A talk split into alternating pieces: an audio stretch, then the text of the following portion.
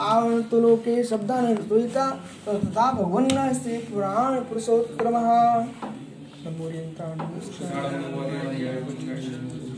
पंचपरमेष्ठी भगवान। परम पूज्य। आचार्य दिगंबराचार्य त्रिलोचार्य स्वामी की। जय हो जय हो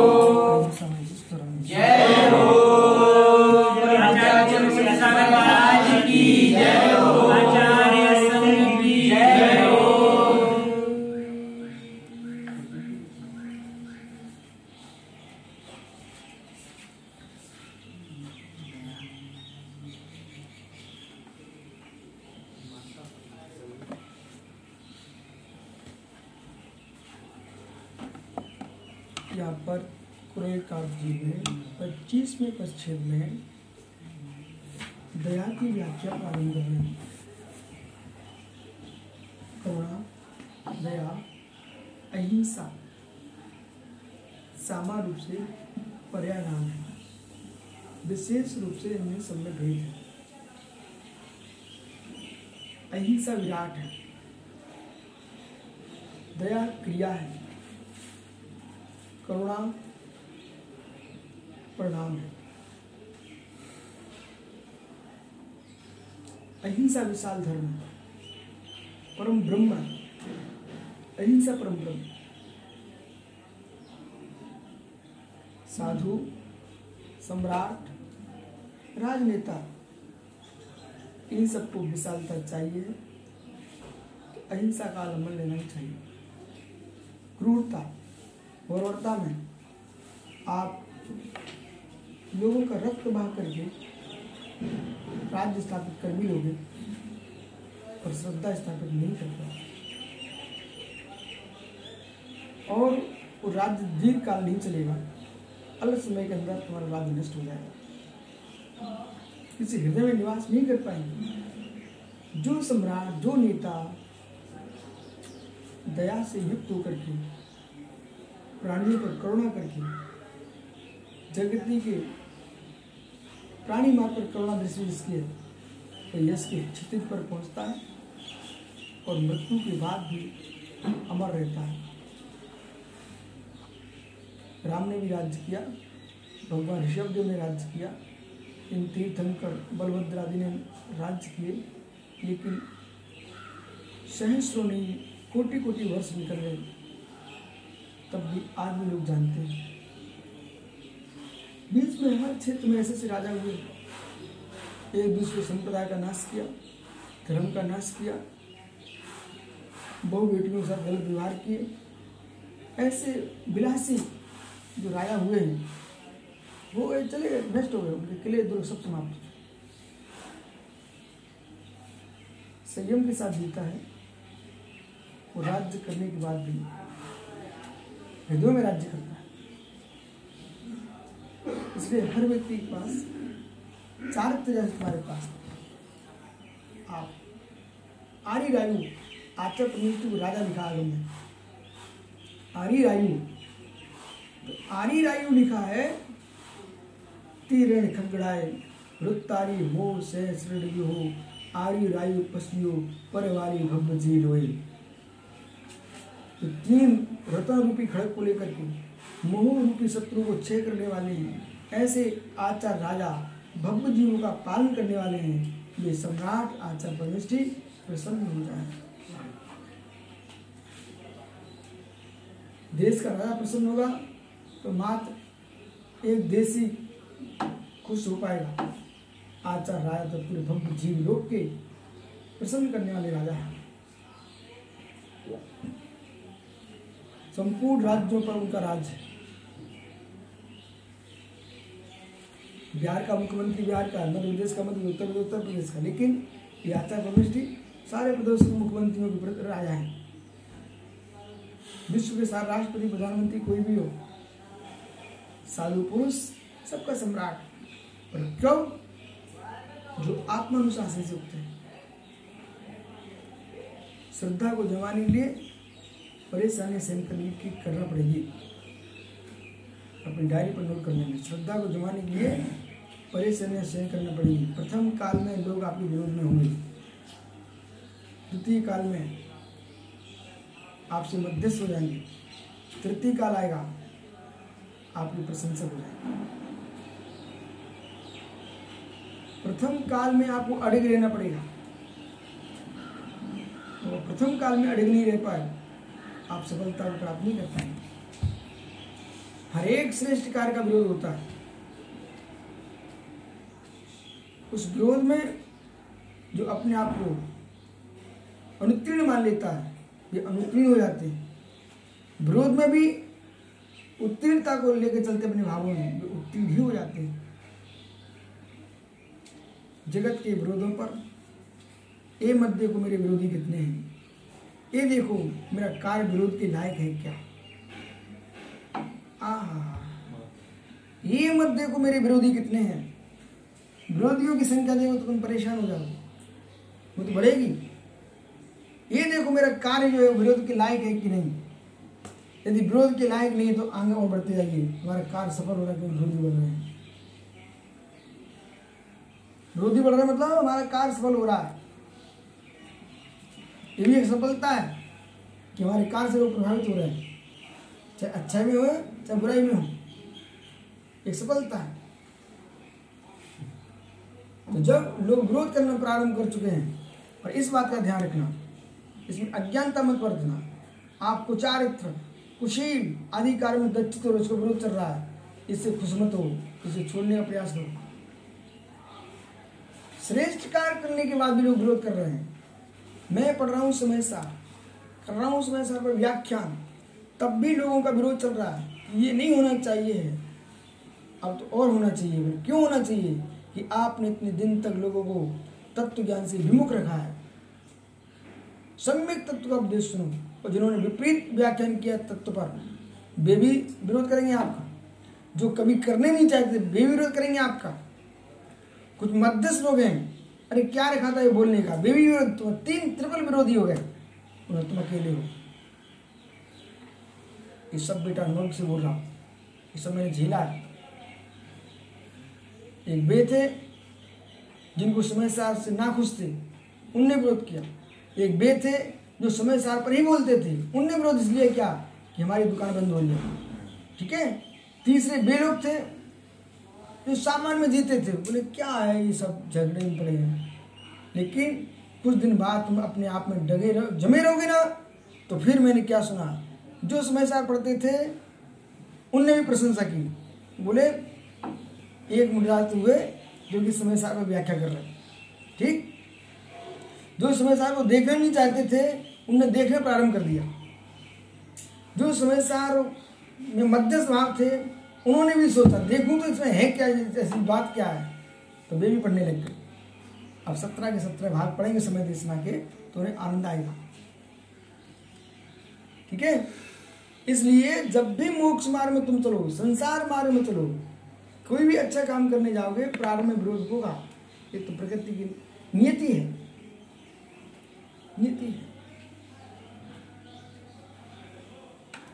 होगा। अंकुरण होगा। जब मिट्टी में बीज डाला जाता ना तो मिट्टी शांत रहती होगी। मेरे में दब गया, मेरे में दब गया। विषय पकड़िए। जब मिट्टी में बीज डाला जाता है तब मिट्टी खुश है। मेरे नीचे आ गया कोई। पर मिट्टी इस बात को भूल चुकी थी। कोई ऐसे नीचे नहीं आता है उठने के लिए आता है। आप लोग मेरे पास आए हो ऐसे यहाँ बैठने के लिए आए कि उठने के लिए आए हो? जो भी शिष्य बनता है वो गुरु के नीचे बैठने के लिए नहीं आता है। ऊपर उठने के लिए आता है और विनय में गुरु की विनय करता है। उठने का मतलब सिर पर नहीं बैठने का। अरे अपने ज्ञान में दस में चार में वृद्धि करने के लिए आता है। ठीक है? अब वो जीव बीज आया, मिट्टी में जब गया तो मिट्टी में जो बीज दबा हुआ है, वो बीज जैसे अंकुरण फोड़ता ना, मिट्टी को पड़ता वहाँ से। बाप रे, जिसे हमने दबा के रखा था, जो हमसे छुपके रहा था, आज मिट्टी क्या देख रही है? अरे, उसे तो मुझे ही हटा दिया इतने स्थान से। उतना स्थान मुझे खाली करना पड़ गया। और देखते देखते मिट्टी नीचे रह गई और वृक्ष जो था बीज ऊपर लटक रहा, ऊपर और बीज नए नए बीज दिखा दे रहा है। ऐसे बेटा, जीवन में तुम गुरु के पास आए, ज़मीन के पास आए। ज़मीन के पास आए। अब चाहे चाहे तुम साधु के रूप में सुनना, चाहे एक नेता के रूप में सुनना, चाहे एक अच्छे गृहस्थ के रूप में सुनना, ठीक है? यदि आप गृहस्थी दृष्टि से देखते हो तो एक पिता पीयूष एक अच्छे पिता के नीचे बैठी बेटा वो आपको अच्छा अपना अनुभव देगा और एक दिन ऐसा आएगा पिता तुमसे सलाह मांगेगा बेटा अब क्या करना पिता देखता रह गया बोले मैं तो मात्र मिठाई बेचता रह गया। तो बालक तो मुर्गाल बन गया। ओ हो, हो, हो। दीपक पुत्र। अनंत आस्था होती पिता के अंदर अपने बेटे पर। ये आपको मालूम नहीं बेटा। जब भी बेटा पिता के बारे में गलत सोचे ना, एक क्षण को उसको पिता का हृदय लगा लेना चाहिए अपने अंदर। अपने सोच के साथ उस हृदय से मिल लेना। कि बेटे, तुम भले कुछ सोच रहे हो हम तो आपको आकाश में चमकता सितारा देखना चाहते थे। एक शिष्य के लिए गुरु, यही सोचता है, बेटे, तुम मेरे में कीचड़ देख रहे हो, तुम मेरे मिट्टी देख रहे हो, पर बिना मिट्टी के आज तक कोई भी नरियल लगा नहीं आकाश में।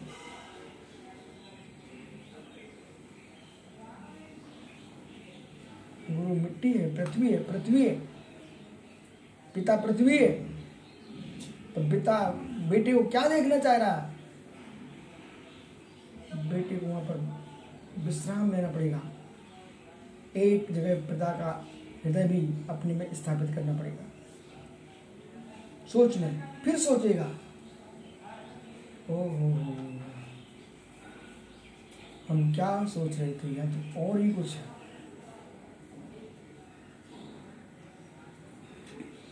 मिट्टी में बीज दबाया दिया जाता। बीज ना सोचे, मिट्टी ढक रही मुझे।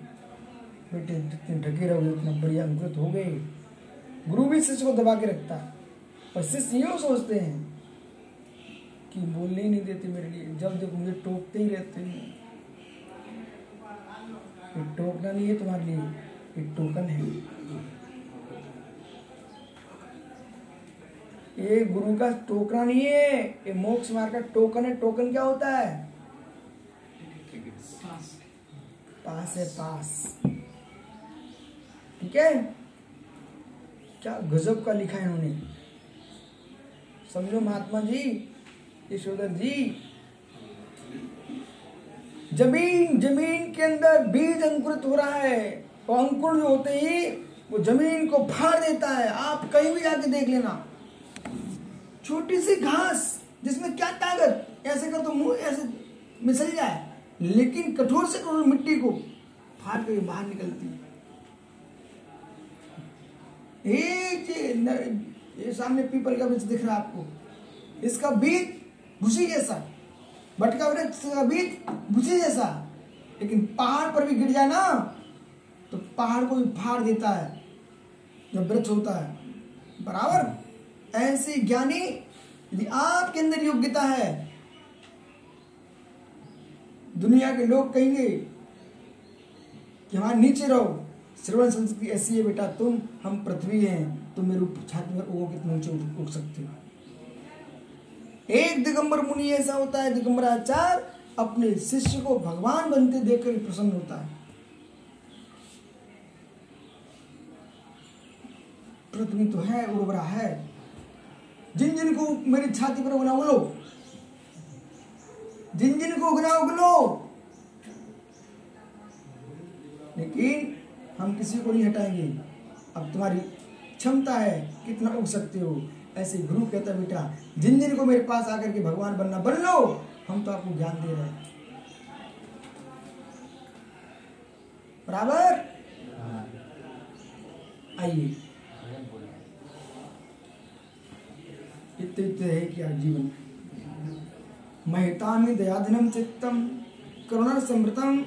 अन्य द्रव्य मितो लोके हीन वर्गोपि दृश्यते। आहा। बालक पीयूष, देख बेटा, क्या लिख रहे हैं?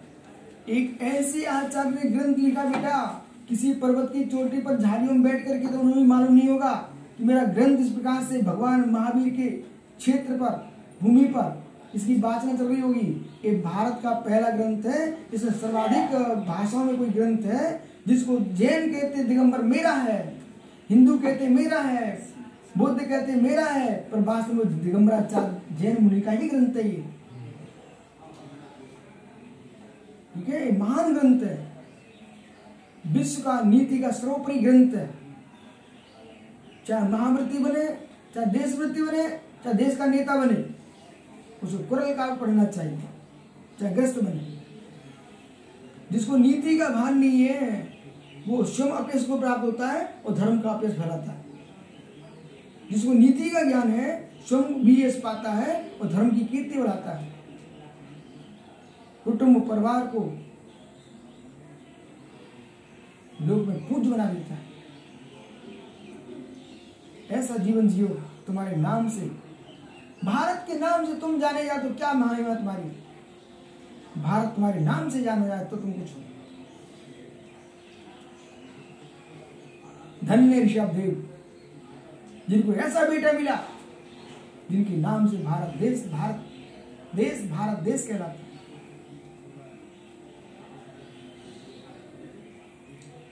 विमल सारे गुरु महाराज थे, महावीर कीर्ति महाराज। जब कोई नहीं जानता महावीर कीर्ति को तो विमल सागर नाम आता धन्यो महावीर कीर्ति का पुण्य, कि ऐसा शिष्य मिला कि जिससे गुरु की पहचान हो रही। और धन्य महावीर कीर्ति आदि सार कौन जानता था? आचार्य महावीर कीर्ति महाराज के ज्ञान विज्ञान ने और मालूम, आचार्य महावीर कीर्ति, आचार्य विमल सागर, आचार्य सरमती सागर। अब इन आचार्यों के नाम लोगे ना तो ये जय कुमार जी अपने आप मुस्कुराए नाचेंगे, अवरल नाचेगा भाई। जब ये आएगी, तुम्हारे सामने शब्द आएगा, आचार्य शांति सागर परंपरा में आचार्य अजित सागर महाराज। ठीक है? अजित सागर। ये जय कुमार के रिश्तेदार हैं। और महावीर कीर्ति, विमल सागर, सरमती सागर, ये सभी आचार्य परमेष्ठी मालूम? इन्होंने पदोती पूर्वाल समाज के मेरे मित्र आँगन को महकाया है। तो पूरी समाज मुस्कुराती है कि इस समाज छोटी है बेटा। और छोटी होने के बाद भी देश में तीन बड़े बड़े धुरंधर आचार्य अजित सागर महाविद्वान आचार्य थे। महावीर कीर्ति अठारह भाषा की ज्ञाता बेटे बेटा। आचार्य विमल सागर, महामांत्रिक, महायोगी सरमती सागर सरमती सागर, जो अपनी तपस्या में सारे विश्व को चमत्कार दिखा रहे थे। तो ये ऐसा कुछ करो जिससे कि आपके द्वारा पूरा दिगंबर जैन समाज मुस्कुराए। और दिगंबर जैन समाज नहीं, सकल जैन समाज, सकल जैन समाज नहीं, पूरा विश्व मुस्कुराए कि भारत में कोई जीव है। ऐसे काम करो। वो क्या छोटे मोटे काम ऐसे और तुमने पकड़ ली मोबाइल की डिबिया, समय बर्बाद किया कुछ नहीं बेटे तुम्हारे पास। यदि आगम पकड़ो ना, ज्ञान बढ़े, चारित्र बढ़े, हम जैसे लोग तुम्हारी प्रशंसा करें। चार चाटकारों की बात हो लाख तुम चाटकार खड़े कर लेना। उनके मुझसे की प्रशंसा कोई काम में नहीं आएगी। और एक श्रेष्ठ आदमी तुम्हारा नाम भर ले दे तो तुम्हारे विश्व ख्याति फैल जाएगी। आज देखो विश्व साहब क्या है। जगह जगह समाचार आ रहे हैं हमारे पास। विष्णु चार बुलवा दो दो शब्द लिखवा दो। आप सब देख रहे हो रोज देख रहे हो देख रहे हो? तो मैं भी देखता हूँ। यदि आचार्य विराट सागर ने मुझे अनुशासन की मिट्टी में नहीं दबाया होता तो आज ये पौधा तुमको दिखाई नहीं देता।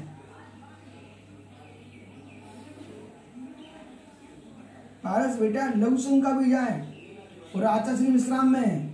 तो हम लोग उनके गेट के पास जाते थे। वहाँ जाकर के बोलते थे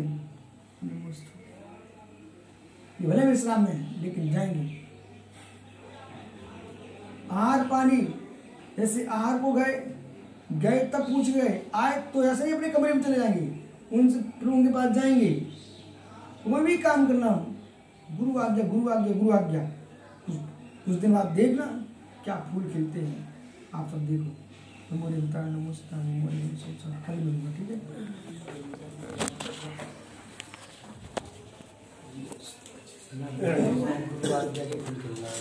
प्राण पुरुषोत्तमः पंच परमेष्टि वाल्मीकि जय। पूजाचा भगवान।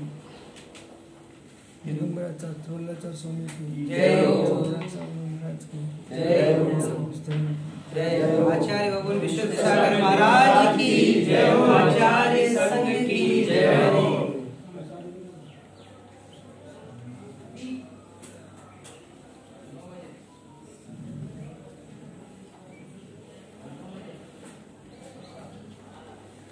यहाँ पर जो है।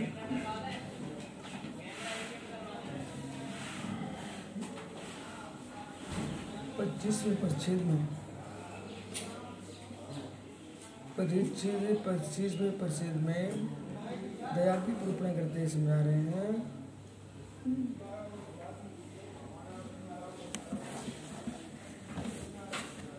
बोलने को जा रहे संसार में सबसे महत्वपूर्ण वस्तु है, उसका नाम धर्म है। और धर्म क्या है? धर्म क्या है? धम्मो मंगल मुखी अहिंसा से विमोत हो देवालित मर्मई संति समाय धर्म अहिंसा है, जो कि मंगलोत्तम भूत है। संयम तप आदि कहीं है, अहिंसा में। देवावितम रवंसंती जहाँ पर देव बीज से नमस्कार करते हैं ऐसे अहिंसा, दया धर्म सदा स्वीकार करो। वो दया से रहित धर्म नहीं, धर्म से रहित दया नहीं। यहाँ पर आचार्य महाराज कह रहे हैं महिता में धर्म चित्तम करुणारसम समृतम करुणारसम समृतम करुणा दया से लबालब भरा हुआ हृदय मैतान धर्म जिसकी हृदय में करुणा है, वही विश्व का सबसे धनवान आदमी है। वही संपत्तिशाली है। करुणा मतलब दया। दया कब आएगी? अनपेक्ष भाव होगा। दया दया भग जाएगी बेटा। यदि किसी व्यक्ति से अपेक्षा लेके आओगे तो तुम दया का पालन नहीं कर सकते हम आज आपको अच्छे लग रहे हैं। हम आपकी इच्छा की पूर्ति कर रहे हैं। आप हमारे अवरल शिष्य हो।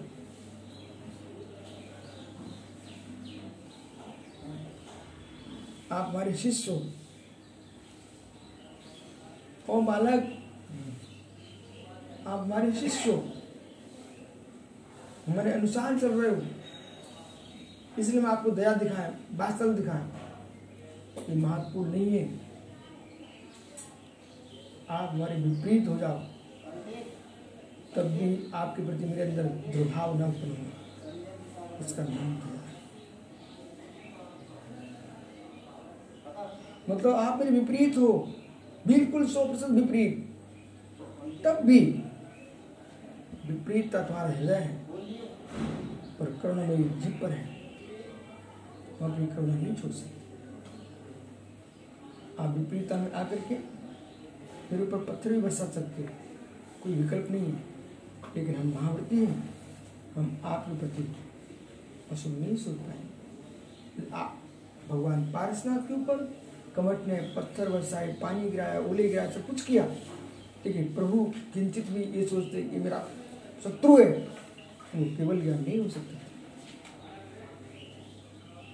उन्हें आइए। धर्म नीति राजनीति दोनों, क्योंकि कुरल का राजनीति से दया पकड़िया बनने वाला नेता तो बना नेता। हर पाँच वर्ष में उसको विजय होना ज़रूरी है। कुछ प्रजातंत्र है।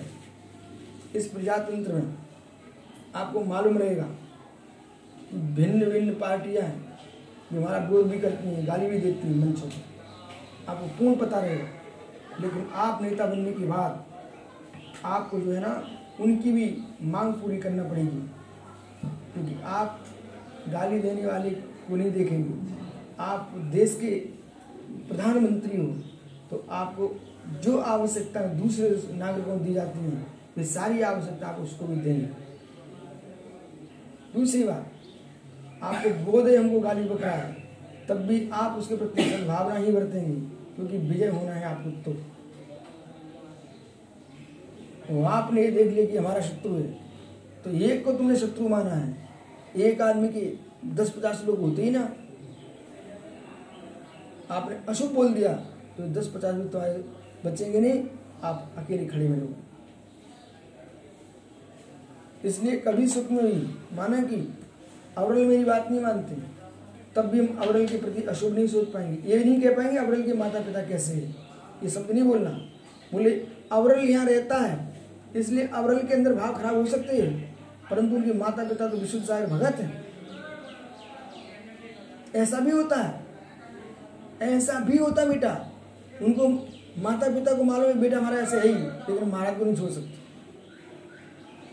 कहीं महाराज के मुख से निकल पड़ा। कैसा बालक है। इसके माता पिता ने क्या संस्कार दिए महाराज ने बहुत बड़ी भूल कर ली। किसी के माता पिता तक तुम पहुँच गए हो। इसी प्रकार से बेटा, सुनो, तुम सब यहाँ बैठे हुए हो। जैन मुनि हो, जैन त्यागी हो। विश्व में, देश में किसी भी जातिगत शब्द का तुम प्रयोग नहीं कर सकते आज तक जाति शब्द मिट्टी का तेल बन चुका है। वो कमज़ोर पड़ जाए तो पेट्रोल, डीजल है। तेजाब है, तेजाब। जाति शब्द तेजाब है, तेजाब। ऐसे फेंक दो सब झुलस जाता आदमी। जैसे जाति बात शब्द बोल दिया कि आग लग जाती सब कि तुम्हारे मित्र थे ना, वे भी तुम्हारे शत्रु हो जाएँगे। आप हमारी जाति के लिए ऐसा बोला। घनिष्ठ मित्र तुम्हारे नहीं बचेंगे। फिर सुख में भी आपको ग्रस्त अवस्था में किस समाज से पक्ष रखते थे, ये यहाँ आकर सब समाप्त हो चुके हैं। एक धार्मिक नेता है, राजनेता बेटा। राजनेता को मात्र भारतीयता की बात करना पड़ेगी। जातीयता की नहीं। भारतीयता की बात करोगे तो तुम राष्ट्रीय नेता कहलाओगे। और जातिता की बात करोगे तुम एक जाति के नेता कहलाओगे। इसी प्रकार से मुनि संघों में जो आचार आचारगण अपने मुनि संघ की बात करते हैं, वे मात्र एक संघ के आचार हैं, जो पूरे धर्म की बात करते हैं, वे जैनाचार हैं। जैनाचार वे होंगे जिनके मस्तिष्क में न तेरह पंथ होगा, न बीस पंथ होगा, न सोंगड़ी होंगे, न देवगढ़ी होंगे, न तारणपुर होंगे, न कोई कोई उपजातियाँ होंगी। हम एक मास से बाद जैन दर्शन की जैनात करने वाले हैं। हम पूरे राष्ट्र के उत्तर से दक्षिण पूर्व से पश्चिम जहाँ जहाँ जैन होंगे और जहाँ जहाँ अखंड जैनत्व होगा, हम उनके आचार हैं, हम जैनाचार हैं। हम नहीं है मात्र आचार, यशोधर की। ठीक है? न मात्र मारवाड़ियों के, न मात्र गुजरातियों के, न महाराष्ट्रियों के, न बुंदेलखंडियों के, हम अखंड दिगंबर जैन समाज के आचार्य हैं। जैन समाज के मुनि हैं। इसलिए हमारी सभी समाज हमारी हैं। ऐसा भाव तुम्हारे मस्तिष्क में होगा बेटा, तभी तुम धर्म का उद्धार कर पाओगे और राजनेता जब उसको भारतीय दिखेंगे सब, वो तो हिंदू मुसलमान का विकल्प छोड़ देगा फिर वहाँ पर। सारे विकल्प छोड़ दे क्योंकि राष्ट्र का नेता, राष्ट्रीय नेता ना, जो हमारे देश के नागरिक होंगे, वे सब हमारे होंगे। छोटी बातें होंगी, अब बड़ी बात करेंगे। अरे भाई क्षेत्र जो होंगे सब हमारे श्रद्धा के पात्र होंगे अब छह द्रव्यों में चेतन भी है, अचेतन भी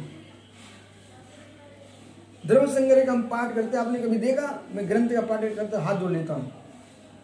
और तुम लोग मस्ती करते करते ऐसे नहीं, ऐसे। तो बेढंग के एक ऐसे कहीं बैठना मत। हमारे जनाग में एक मुद्रा है नहीं है जो ऐसे बैठे विचित्र ढंग के बैठ गए। नहीं। ये बाहर के शिक्षा के आते लोग, हमारे यहाँ ठीक है? कारुश्रम अरे, गर्दर, परमेश्वरी जैसा जीव। तीर्थंकर दिव्य में गिरती है। तो हाथ जोड़े खड़े हुए तो सूत्र ना आखिर में है क्या? जिनवाणी है। द्रव संग्रह तो बेटा, द्रव संग्रह तो बेटा, जिनागम का सारभूत, संपूर्ण सर्वांगीण ग्रंथ है इष्टोपदेश में विशेष विषय समाधि तंत्र विशेष विषय एक पक्ष का। लेकिन द्रव्य संग्रह में तो पूरे विषय है। जितना तत्व जिनागम में है सब द्रव्य संग्रह में है। इसलिए हाथ जोड़ना चाहिए अपन को। जीव जीव पहली गाथा में सब कुछ हो गया। जीव जीवम दब्बम। दो ही तो द्रव्य में जीव और अजीव। तो जीव जीव द्रव्य में सारे तीर्थ आ गए। सारे तीर्थंकर आ गए। जीव जीव द्रव्य में सारे तीर्थ आ गए, सारे तीर्थंकर आ गए। इसलिए अपनी भक्ति, अपन तो हाथ जोड़ भैया जिनवाणी की विनय करोगे तो तुम जगत पूज बन जाओगे। ऐसा नहीं कि पाँच चरा में सामान ग्रहण चल रहा है, चलो पढ़ लो पढ़ लो पढ़ लो। अरे एक एक सूत्र एक एक सूत्र अमृत अमृत हाथ जोड़ो विनय से श्रुत मिलता है। विनय बिना निष्फला सकला विद्या यते हे यति विनय के बिना तेरी सारी विद्या निष्फल है। इसलिए विनय करो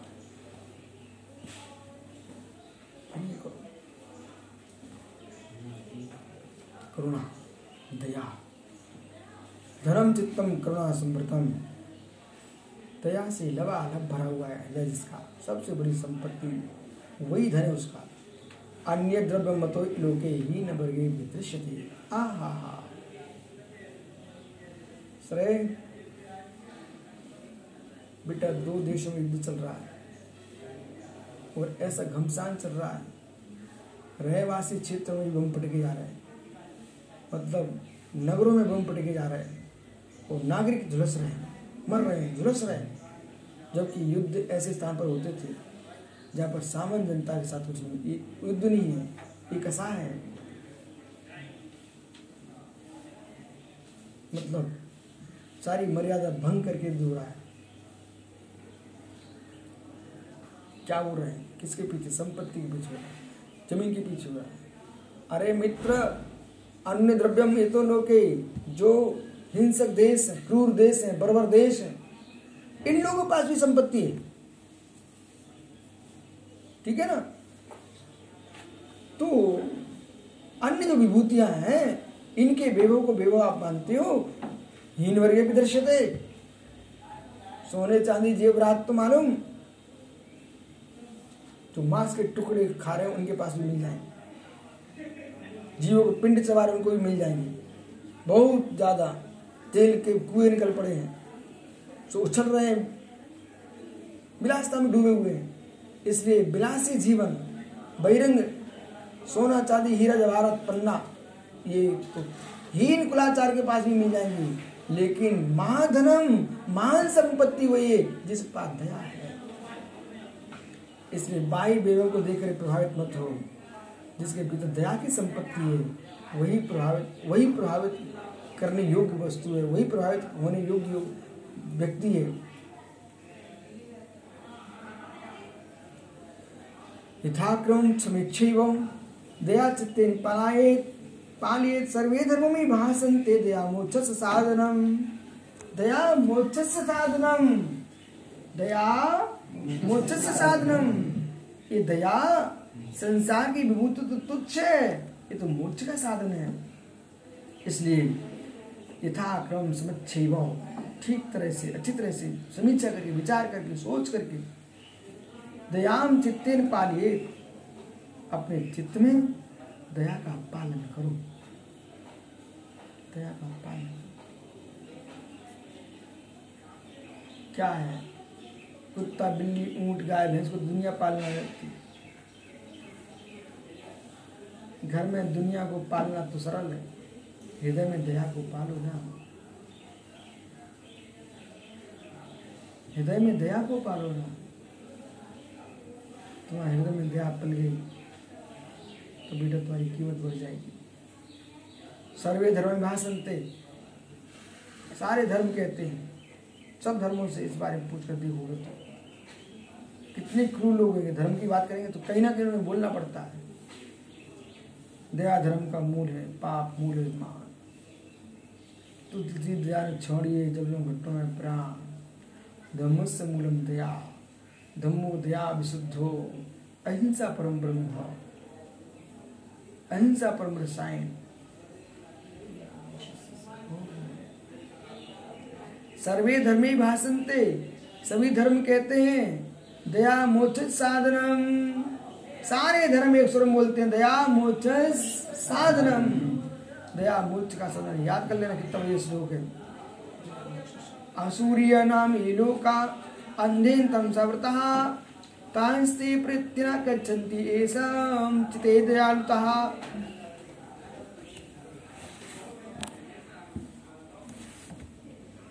असूर्य नाम ये लोका अंधेन तमास तमसावता जो नरक है ना नरक, उन्हें कोई प्रकाश नहीं पहुँच रहा है। अंधकार से भरे हुए हैं तो अंधे जो नरक हैं, ऐसे नरकों में अंधकार पूर्ण जो नरक हैं उन नरकों में न। तेसाम वे लोग प्रवेश नहीं करते। कौन? जो मनुष्य जिनके हृदय आसूर्य लोका अंधे तमस्वता प्रेत न गच्छन्ति एसाम चित्ते दयालुता। एसाम चित्ते दयालुता जिनके चित्त में दयालुता है जिनके हृदय में दयालुता है वे लोग घोर अंधकार से भरे नरकों में कभी नहीं जाते। नरकों में भेज जाते हैं जो दया धर्म से शून्य है। कौन जाते हैं जो दया धर्म से शून्य है, जो दयावान है। ऐसे जीवों को नरक में जाने का अवसर नहीं मिलता। नरक का अवसर चाहिए तो दया छोड़ना पड़ेगी। परंतु नरक में मत जाओ, दया का पालन करो। जो दया से ओतप्रोत हैं अंधकार को नरक में प्रवेश न करेंगे, ऐसे लोग। बड़ी सुंदर बात कह रहे हैं। तेसाम तेसाम चित्त दयालुता जिनके चित्त में दया लगता है, तास्ते गच्छति। वे मर करके नरक में नहीं जाते, जिनके चित्त में दया है। नरक में मर के वे ही जाते हैं, जो दया से शून्य सूख चुके हैं। दयाहीन लोग नरक जाते हैं। इसलिए हमारे लिए मोक्ष दया मोक्ष साधनम इस सूत्र को याद कर लेना। दया मोक्ष साधनम। जो दया मोक्ष का साधन है उसी दया का हमको आलंबन लेना चाहिए।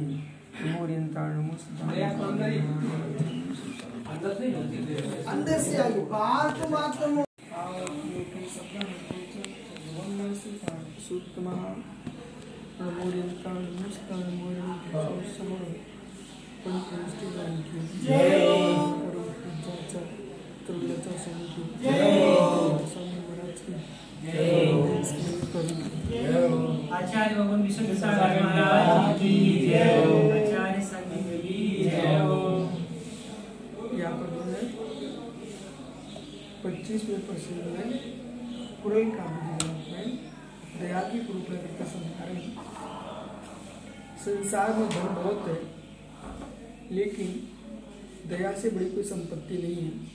एक पूर्व श्लोक में कहा यथाक्रम स्मिच्छन्ते दया पालिए धर्मो विभाषण दया मोक्ष साधनम दूसरे श्लोक में कहा था दया ही मोक्ष का साधन है। तीसरे श्लोक को प्रारंभ कर रहे हैं सूर्या नाम हीलो का अंधे समृता तस्ते प्रत्यन गच्छन्ति दयालुताः येषां चित्ते दयालुताः। जिनके चित्त में दया है, वे लोग प्रेतम गच्छति मरण करके अंधे तमसावता जो अंधकार से आवृत है, ऐसे नरक में उनका गमन नहीं होता। जो लोग दया से भरे हुए हैं असूर्य नाम लोका जो मनुष्य जीवों पर कृपा, दया, करुणा से युक्त है। जिनका हृदय? ईर्षा से रहित है, दया से युक्त है ओत प्रोत है, ऐसे लोग महा अंधकार से युक्त, ऐसे नरक के बिल में प्रवेश नहीं करते, दयालुता, जो दया से युक्त है। यदि दुर्गति से भय है तो जीवों पर करुणा करो। और जीवों पर करुणा है तो तुमको दुर्गति से डरने की आवश्यकता नहीं है। जेल से बेडर है, थाने से बेडर है, जो अपराधी है। जिन कोई अपराध किए नहीं है, वे जेल के द्वारे से रोज निकलते हैं, थाने के द्वार से भी निकलते हैं। इसी प्रकार से नरकों से उन्हें डर लगे जो पाप करें। पशु बनने से वो डरे जो पाप करें। जो छल कपट मायाचारी करते नहीं झूठ असत्य व्यविचार करते नहीं है ऐसे लोगों नरक से डरने की क्या आवश्यकता है? नरक से डर करके भय संज्ञा को उत्पन्न करके अपनी विशुद्धि घात क्यों करें?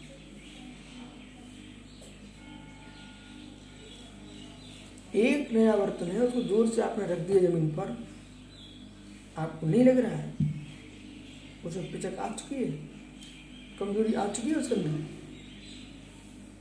इसी प्रकार से भवन है आप भवन की छत पर बैठ करके कपड़े मुगरिया से पीट रहे हो, एक एक धमक से छत कमज़ोर पड़ रही है, अभी आपको मालूम नहीं है?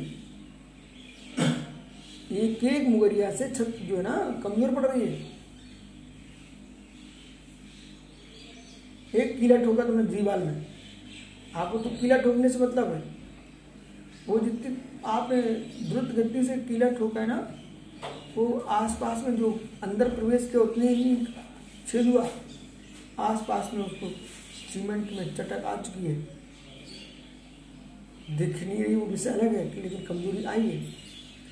इसी प्रकार से एक समय प्रमाण काल भी यदि किसी जीव को कसा आई है, भय आया है, उतना आप में कमज़ोरी आई है। में किसी प्रकार का दोष लगा लिया अपने जीवन में?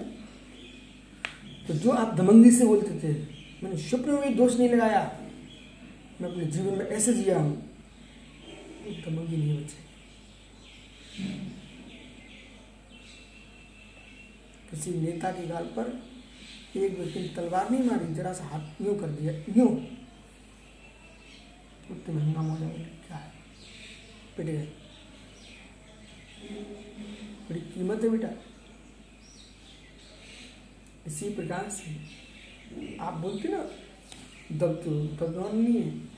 सज्जनों को दबके ही रहना चाहिए। दुर्जनों को विश्व सागरी न बोलने का तरीका है, न पिटने का डर है। बोले हमारी जीती कहाँ है? डरे हैं ये निम्न वर्ग के लोग रहते हैं ना, ये कुछ भी करने खड़े हो जाते हैं। आखिर में बड़े लोगों के दब के चुप के बैठना पड़ता है। वो तो सोच के बैठे बोले, भाई जीती क्या? हम तो पहले से निम्न है। यदि कुछ हुआ भी ना तो नाम भी नहीं का खराब होगा ना। इसलिए सब लोग डरते हैं। डरते नहीं, उनको इज़्ज़त का ख्याल है बेटा इसी प्रकार से चेले चपाटों बीच में आचार्य गुरु है। कोई ये सोचे, डरते डरने का विषय नहीं है। अरे भाई, गुरु हज़ार बार भी डांटेगा, तब भी शिष्य का कुछ नहीं बिगड़ेगा। और शिष्य ने एक बार भी ऐसे आँख ऊपर करके देख लिया। तो गुरु का सब कुछ बिगड़ जाए ठीक है? इसलिए आप बिगड़े सो आप ही बिगड़े रहो। कीचड़ नाली में रहती तो नाली में ही ठीक है। नाली की कीचड़ धो सो तो पानी डाल दो, नहीं धुलती रहने दो। लेकिन कीचड़ धोने के चक्कर में इतनी ज़ोर से मत, पत्थर फेंको कि तुम्हारे कपड़े बढ़ जाए। कीचड़ कीचड़ कपड़े नहीं पहने। कीचड़ कोई कपड़े नहीं पहने, कीचड़ कोई आभूषण नहीं पहने, कीचड़ कोई स्नान करके नहीं आई है ये पुरुष इस तरीके से कीचड़ से व्यवहार कर के ऊपर छीटे ना पड़ जाए ऐसे ये चेला चेलियाँ हैं, समाज है, देश है, राष्ट्र है, इनके बीच में ऐसे जियो। भी तो नाली के कीड़े ही, नाली के कीचड़ हैं। धो से धो, धीरे से पानी डालो। नहीं धुल रहे तो भाई तुम कीचड़ करके रहो, लेकिन हाँ अपनी दूरी बचाने के रहेंगे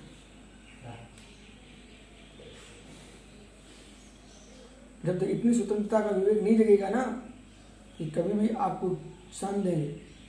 कीचड़ में सान देंगे। ये भाषा बुंदेलखंडी हो रहा हूँ। कीचड़ में सान देंगे। मतलब कीचड़ से लिप्त कर देंगे आप। बड़े बड़े धुरंधर लोग बदनाम हो गए बेटा बेटियों के चक्कर में। हम्म? देश की बड़ी बड़ी नेताओं की पार्टियाँ बदनाम किस बात होती हैं? छोटे मोटे लोग भर्ती हो जाते हैं उसमें, पार्टी में। बेकुछ उपद्रव करते हैं। मालूम?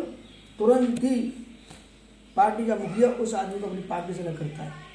सबसे पहले, बोले, क्यों नहीं तो पार्टी बदनाम हो रही है? तुरंत ही करते बाकी बात बाद में निर्णय करेंगे। एक अधिकारी है, यद्यपि उसकी कोई गलती नहीं है, लेकिन विषय को दबाने के लिए अधिकारी को सबसे पहले निरस्त कर दिया जाता है। अरे भाई, किसी ने अपने घर में जाकर के अपराध किया। आपने अपने घर में लड़ाई झगड़ा किया। हम्म? से देखा है तो उसमें अधिकारी क्या करे? तुम आपस में पति पर उनको मार दिया। फिर भी अधिकारी पर बात आती है। उसको हटा दो। थोड़ी शांति मिलती लोगों को भैया, उसको निरस्त कर दिया गया पर विषय ये है, इसलिए उसको किया जाता है कि आपके शासनकाल में लोग भयभीत क्यों नहीं है? ऐसा हुआ क्यों? ये ये विषय लांछन लगता है उसको। समझ जाए तो जीवन में जीव सुधरे, जीव का विवेक जगे, ये सब बातें स्वीकार हैं। लेकिन इस बात का ध्यान रखना चाहिए, सम्राट राज्य की रक्षा के लिए युद्ध करता है। लेकिन कवच पहनकर, देश की रक्षा के लिए युद्ध करता है। लेकिन कवच पहन करके टोप लगा करके, तलवार लेता तो ढाल लेकर के हम्म? बोले, हम देश की रक्षा तो करेंगे, पर जब मैं ही नहीं बचूँगा तो देश क्या करेगा? कौन रक्षा करेगा? इसी प्रकार से धर्मात्मा के लिए, गुरु महाराज के लिए, शिष्यों के लिए उपदेश दें, उनको अच्छे मार्ग पर लगाएँ, पर इस बात को ध्यान रखें, कवच पहन कर क्योंकि ये विष्णु सागर जी, लड़के कितने निर्दोष हैं। साइकिल पर जा रहा है युवा। और एक लड़की भी साइकिल पे निकल रही वहीं से। कट मारा साइकिल लड़की ने, पर पेटा लड़का। स्त्री पर संवेदना जा रही है और हकीकत में गलती लड़की की थी।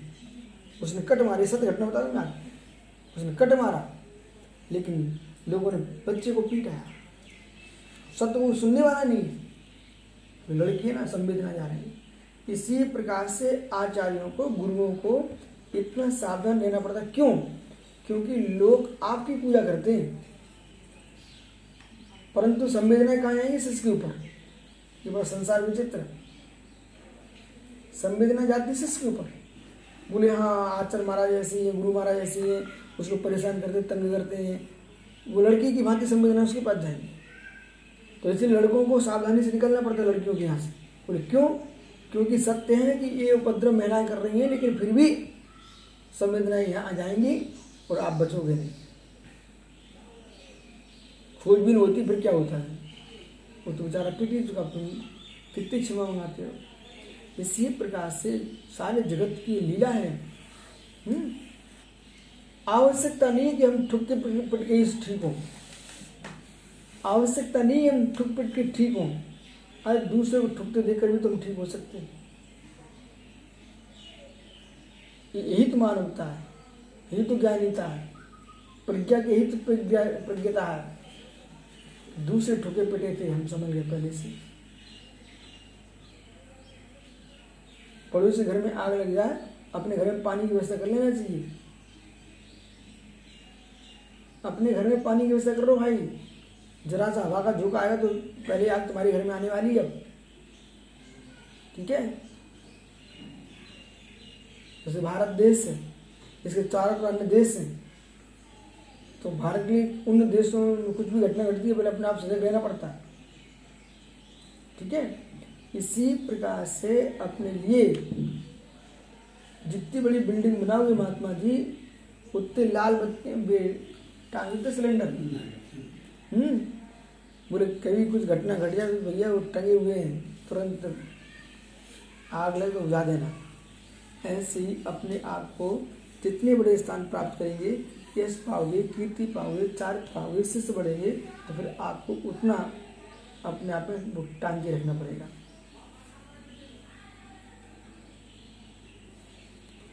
अंग रक्षक के उन्होंने गोली मारी आपके नेताओं अंग रक्षकों ने गोली मारी आपके नेताओं को विषय अलग है कि हम सातवीं क्लास में बिना परीक्षा के आठवीं पहुँच गए थे। लेकिन इंदिरा गांधी काल में परीक्षा नहीं हुई थी उस साल। ऐसे बच्चों को पास कर दिए गए थे। तो लेकिन किसने मारा?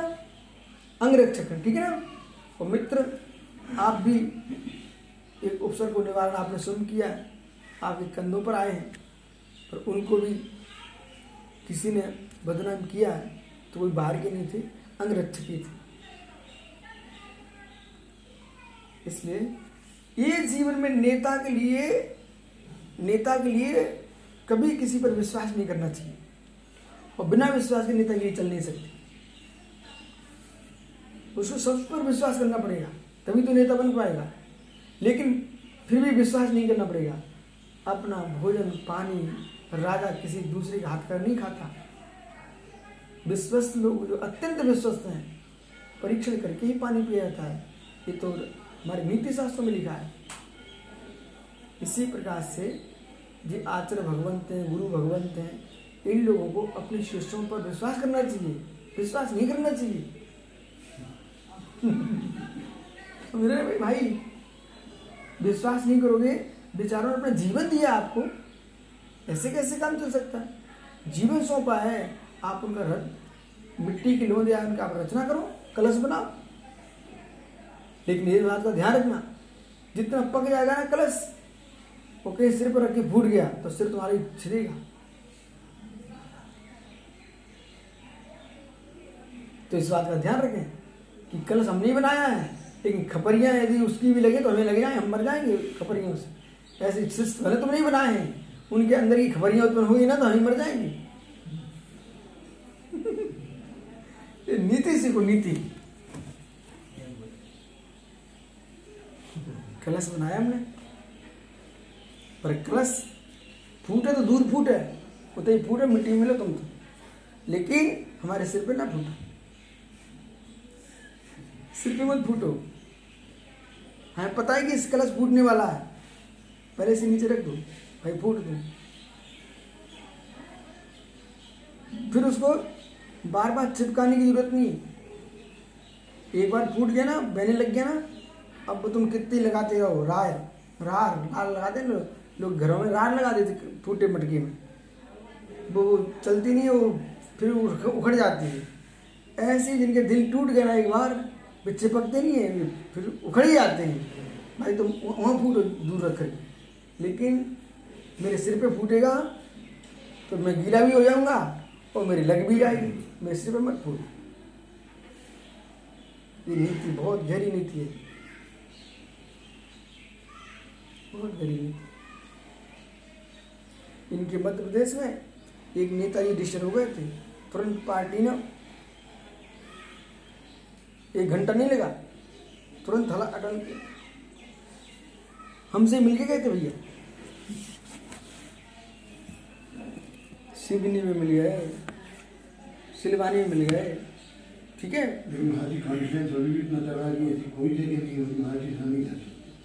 वो ठीक है परंतु वो कंपटीशन जाए वो अच्छी बात है, परंतु छवि थी ना, क्या ओ हो हो। चलो। तो रक्षा देह की नहीं करना चाहिए, रक्षा विभूति की नहीं करना चाहिए, रक्षा छवि की करना चाहिए। छवि सुरक्षित होगी ना, विभूति तो मिल जाएगी।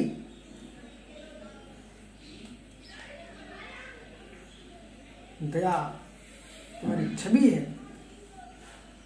जैनी की छवि क्या बेटा, पारस? दया। वो ही निकल गई ना तो जैनी की कोई पहचान नहीं। अस्त शस्त्र जैनी की कोई पहचान नहीं है मात्र दया से पहचान जैनी की है। इन्हीं कामों से हट गया। तो भाई, तुम्हारा कोई छवि नहीं है। पूरे विश्व में जैनी की कोई छवि है तो दया के नाम पर है, अहिंसा के नाम पर। है तो कोई जैन कुल में जन्म लेकर के गलत काम करने लग जाए, भाई, तेरी कोई छवि नहीं है। कोई छवि नहीं। जहाँ जैन छान के पानी पी लेता है वहाँ अपने आप जैन कहलाने लगता है। एक भाई है।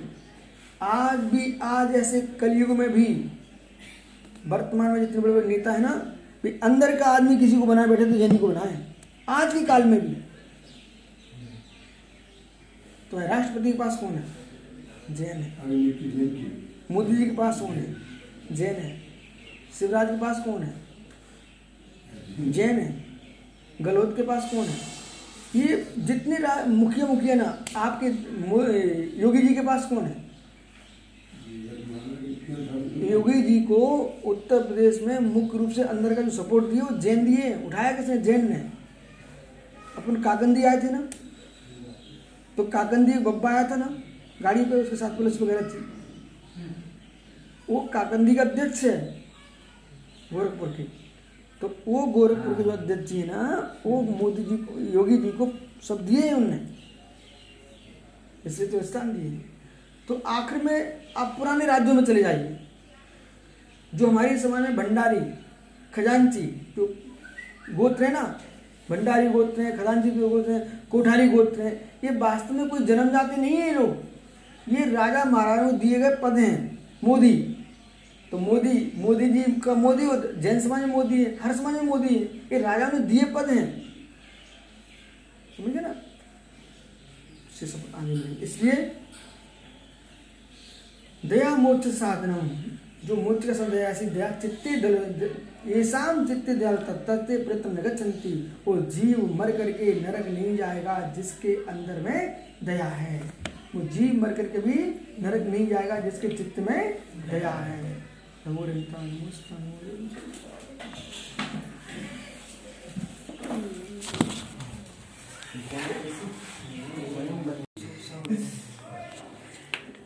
और तो लोके सत्तानं देवता ते भगवन्नास्ति प्राणपुरुषोत्तमः नमोरियन्ताय कृष्णाय नमो सौ सावरं पंचपरमष्टि वाल्की जय परम पूज्य आचार्य भगवान दिगंबराचार्य जय हो।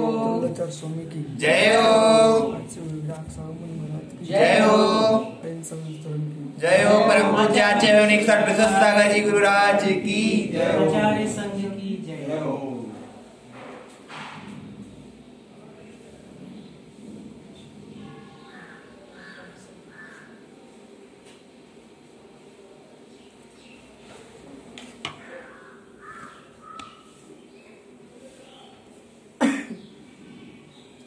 यहाँ पर जो है पच्चीसवें परिच्छेद में। त्रोलाचार्य स्वामी करुण काव्य में बता रहे हैं। दया। करुणा। तो दया मोक्ष साधनम दया मोक्ष साधनम दया मोक्ष का साधन है, एक पूर्व में कहा। बे जीव दरिद्री है, जो दया से शून्य है। वे जीव महा संपत्तिशाली हैं तो दया से युक्त हैं। करुणा जाति देख को नहीं आती, करुणा पंथ को देख के नहीं आती, करुणा समाज को देख के नहीं आती, करुणा गति को देख के नहीं आती है, करुणा मारणा को देख के नहीं आती, करुणा गुलिस्तान को देख के नहीं आती है, करुणा तो जीव के क्लेश को देख के आती है। ये सच्ची दया है। यदि आप गुलिस्तान देखोगे तो तुम दया का पालन नहीं कर पाओगे। मारणा स्थान देखो, दया का पालन नहीं कर पाओगे। पर्याप्ति प्राण देखोगे, दया का पालन नहीं कर पाओगे। संप्रति वर्तमान काल में जो उपजातियाँ हैं, इनको देख के तुम दया करोगे तो तुम दया नहीं कर पाओगे। क्योंकि आपकी एक उपजाति की जगत में लोग कितने से? एक उपजाति के तो बहुत कम लोग रहते हैं। दया का क्षेत्र जाति नहीं है। दया का क्षेत्र उपजाति नहीं है। दया का क्षेत्र एक इंद्री जाति नहीं है। दया का क्षेत्र दो इंद्री, तीन इंद्री, चार इंद्री, पाँच इंद्री जाति नहीं है। दया का क्षेत्र संगी, असंगी नहीं है। दया का क्षेत्र से स्थावर मात्र नहीं है। दया का क्षेत्र सार्वभौम है। जैसे चक्रवर्ती का सम्राट, साम्राज्य। साम्राज्य चक्रवर्ती का सार्वभौम होता है। चक्रवर्ती को मलेच्छ खंड भी अपना राज्य दिखता है। आर्य खंड भी दिखता है। छह खंड का स्वामी तभी होता है। छोटे छोटे राजा, छोटे छोटे राजा उनको तो अपनी छोटी सी दिखाई देती है। तो पंथ परंपरा में जीने वाले लोगों को मात्र अपने पक्ष का ही राग दिखता है, उसे वो दया मान उनकी गलत भ्रम है। तो दया है ना, विशाल साम्राज्य। है दयावान कृपालु पर तो दया करता ही है, क्रूर पर भी दया करता है। क्रूर को भी मारना स्वीकार नहीं करता ये दया का धर्म है। ठीक है? हमारा अहित करने वाले का भी, हित करने का विचार करता है दया का धर्म है। और दया का निर्णय करना बहुत आवश्यक है। जो हमारे अनुकूल चलता है, उस पर दया दिखाना ये बहुत सरल है। प्रतिकूल चलने वाले पर भी दया करना। यही मेरी तेरे ऊपर दया मैं तेरे से कुछ नहीं कह रहा हूँ। बहुत मेरी करो, अनुकंपा है। ठीक है? और प्रतिकूलता होने पर भी हम अपने अनुकूल हैं। ओहो, प्रतिकूलता होने पर भी हम अपने अनुकूल हैं। धर्मात्मा वही है। प्रतिकूलताएँ सामने होने पर भी अपने अनुकूलता को नहीं छोड़ता। धर्मात्मा वही होता है, प्रतिकूलताओं के बादलों के आने पर भी अपनी अनुकूलता को नहीं छोड़ता। तात्पर्य, हमारी अनुकूलता मेरी समता ही है। वही हमारी दया है मेरे ऊपर। प्रतिकूलताएँ पराश्रित होती हैं। प्रतिकूलताएँ पराश्रित हैं, कर्माश्रित हैं। और पराश्रित अनुकूलता भी पराश्रित हैं। और पराश्रित है, परंतु निज पर निज की प्रवृत्ति को निर्मल रखना, ये मेरी अनुकूलता स्वाश्रित है। स्वाश्रित अनुकूलता ही मेरे लिए मोक्ष का साधन है। इसलिए जितने पराश्रित अवस्था हैं, वे कहीं ना कहीं आपको दया से दूर करते हैं। इसलिए परम दया के पास जब जाओगे ना तो आनंद मात्र आनंद और कुछ नहीं। अहिंसम न फलम तेषाम भुंगते सर्वदया ततः ईसा मरणम स्मरण मात्र नूनम मात्र प्रकंपिते अहिंसम न फलम तेषाम तो मनुष्य जीवों पर कृपा। तेषाम भुंगते सर्वदया दया दिखाता उसे। ईसा स्मरण मंत्र नूनम मात्र प्रकंपिते जो जीव, मनुष्य जीवों पर दया, कृपा, दया दिखलाता है, करुणा करता है, कृपा करता है। उस उस जीव के लिए, पाप परिणामों के लिए ये सब ईश्वर मात्र नूरम प्रकंपते उनके लिए पर, पाप परिणामों को नहीं भोगना पड़ता है। जिससे, कैसे पाप परिणाम? ये मंत्र नूरम महात्मा प्रकंपते जिस पाप प्रणाम का जो फल है, उस फल की बात सुनोगे तो महात्मा भी कंपित हो जाएँगे। ऐसा पाप का फल दयावान को नहीं झेलना पड़ता। मतलब नरकों की वेदना अब नरक तुमको नहीं दिख रहे। कोई बात नहीं। गली के बाहर निकलो भाई। जगत में क्या दिख रहा है? ये महाराष्ट्र कर्नाटक उत्तर प्रदेश बिहार, तेलंगाना, तमिलनाडु नीचे नीचे के प्रांत जितने हैं। केरला वगैरह वगैरह। सुबह से वो देखते देखते अंदर में ये सोचते भाई अब कितनी तुम करुणा करोगे, भाव खराब हो रहे हैं। मध्यस्थ रहो मध्यस्थ हो जाओ। जैसे लोग कपड़ा धोते हैं, या सुबह से जीवों को चीर चार करके धो रहे हैं। रास्ते पर तो देखते आप कितना पानी नष्ट होता है एक व्यक्ति के मास्क के लिए। कितनी हिंसा हो रही है। और लोगों को कोई असर नहीं पड़ा खुले आम रोडों पर धो रहे महिलाएँ तक कर रही यहाँ तो उच्च जाति के लोग कहलाते हैं और सब मांसाहार कर रहे हैं यहाँ पर। जन्म लेने वहाँ से उच्च जाति नहीं हो जाती आचरण भी ऊँचा होना चाहिए। तो मतलब उन जीवों से पूछो कौन सा कर्म किया इन लोगों ने? कि पूरा जीवन नहीं जी पा रहे साग भाजी जैसे बड़े बड़े हंसिया रखे हैं तो टुकड़े कर दिए। इस पीड़ा को भी देखो। तड़प रहे जीव तड़प रहे तड़प रहे जीव ये किसका फल है? ये अकरुणा का फल है, अदया का फल है। पर जो जीव इन सारे प्राणियों पर दया करता है, उसे ऐसे पाप की फल पीड़ा को नहीं झेलना पड़ता। व्यक्ति अंधा हो जाता है राज्य पद पाकर के राज्य पाकर अंधा हो जाता है। मत्स्य पालन केंद्र सरकार खोल रही है। कश्मीर के लिए मुर्गे, बकरे भेजे जा रहे हैं। क्या है? गौ की आराधना करने वाले लोग भी गाय की मांस को खा करके आनंद लूटते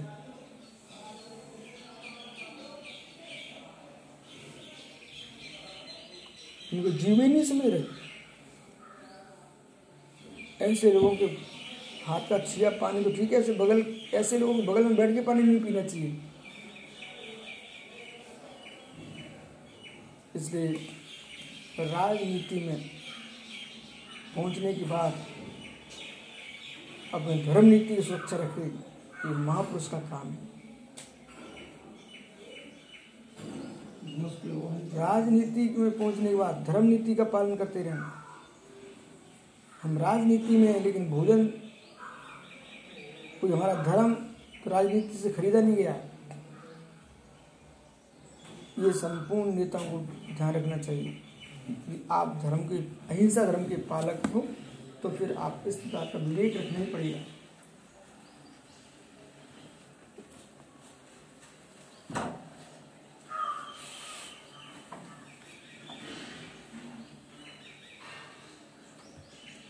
तो जिससे शरीर रोम रोम कंपित हो जाता है। रोम रोम कंपित हो जाता है। उस व्यक्ति के लिए कौन पा, कौन बचा पाएगा? मात्र करुणा ही बचा पाएगी ऐसे पाप से। दयालु पुरुषों ने जायते क्लेश भाजनम। साक्षिणी तत्वात्मा बाता नाम पले द्वेषताम ही तो दयालु पुरुषों ने जायते क्लेश में। जो दयालु पुरुष होता है, वो क्लेश का भाजन नहीं बन पाता। हम अनेकों पर दया करेंगे तो मेरी भी तो रक्षा करने कोई आएगा? और रक्षा की ज़रूरत ही नहीं पड़ेगी, हमारे पास क्लेश ही नहीं आएँगे। हम इतना पुण्य लेके आएँगे, इतना पुण्य लेके आएँगे, ऐसे निमित्त ही नहीं दिखाई देंगे हमारे लिए। विशेष पुण्यात्मा राजा होना, उसके राज्यकाल में कोई दुर्भिक्ष नहीं पड़ता। ये राजा बड़े बड़े अच्छे लोगों को, अच्छे काम में क्यों बुलाया जाता है? पुण्यात्मा जीव के नियोग से प्रशस्त कार्य होते हैं, भाव, मंगल होता है, इसलिए बुलाया जाता है। व्यक्ति की वर्गणों को प्रभाव पड़ता है। ऐसे हम आपस में बैठ करके इतने सारे जीव बैठे यहाँ पर। अनुभव करो, वेदन करो। हमारी पुण्य शक्ति कैसी है? वर्गणा कैसी? है कोई प्रभावित भी हो रहा है कि नहीं हो रहा है? और पुण्य तुम्हारे पास था। उस विषय कसा में लवलीन हुए। आप उसमें महसूस हो जाएगा, हमारा पुण्य क्षीण हुआ है। स्वयं मालूम चल जाए, हमारा पुण्य क्षीण हुआ है। और अपने जो मस्तिष्क में चल रहा था अनुभूति चल रही थी, विशाल भ्राटता की। उसमें आपको लगता है हीन भावना आ गया। तो पर पर भी दया करो सुन पर भी दया करो। कितने कष्ट आए जीव का विघात मत करो। ये तो आप स्वीकार कर लोगे। कितनी कष्ट आ जाए अपने परिणामों की विशुद्धि का विघात मत करो। भाव शुद्धि का विघात हो गया का क्षय हो गया सुनिश्चित मान के चलना पुण्य का क्षय हो गया। और एक पुण्य का क्षय हुआ, जो बनने वाला काम था, वहाँ रुक गया। जगत में लोग निमित्त उपस्थित कराएँगे, इसलिए कि इनको कसाय आए तो। दो दो देश आपस में झगड़े हमारे अस्त्र शस्त्र बिकेंगे। तो जो अस्त्र शस्त्र का व्यापारी है, वो कब चाहे युद्ध बंद हो जाए। तो, तो चाहेगा इनके इनके युद्ध होने हमारा सामग्री बिकेगी ऊपर से कहेगा भाई शांत रहो शांत रहो। ऐसे ही जो तुम्हारा प्रबल चंड शत्रु है।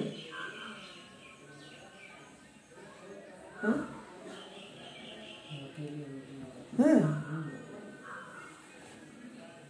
हम्म, हम्म।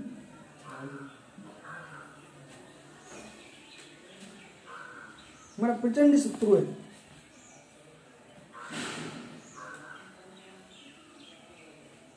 हर तरह के प्रवचन में आ जाना प्रचंड शत्रु प्रचंड शत्रु। वही कर लेना, प्रवचन में शामिल। प्रचंड शत्रु है। कौन? जो ऊपर से तो कहता हम नहीं नहीं, शांत रहो शांत रहो। अंतर में उसकी कसा ढकी होने जो कमरा क्या आ रहा ऐसे इसकी कलुषित भावना है उसका पुण्य छीन हो समझता हम दूसरे का युद्ध देख रहे मज़ा लूट रहे मज़ा नहीं लूट रहे तो अपना पुण्य छीन कर रहे हो।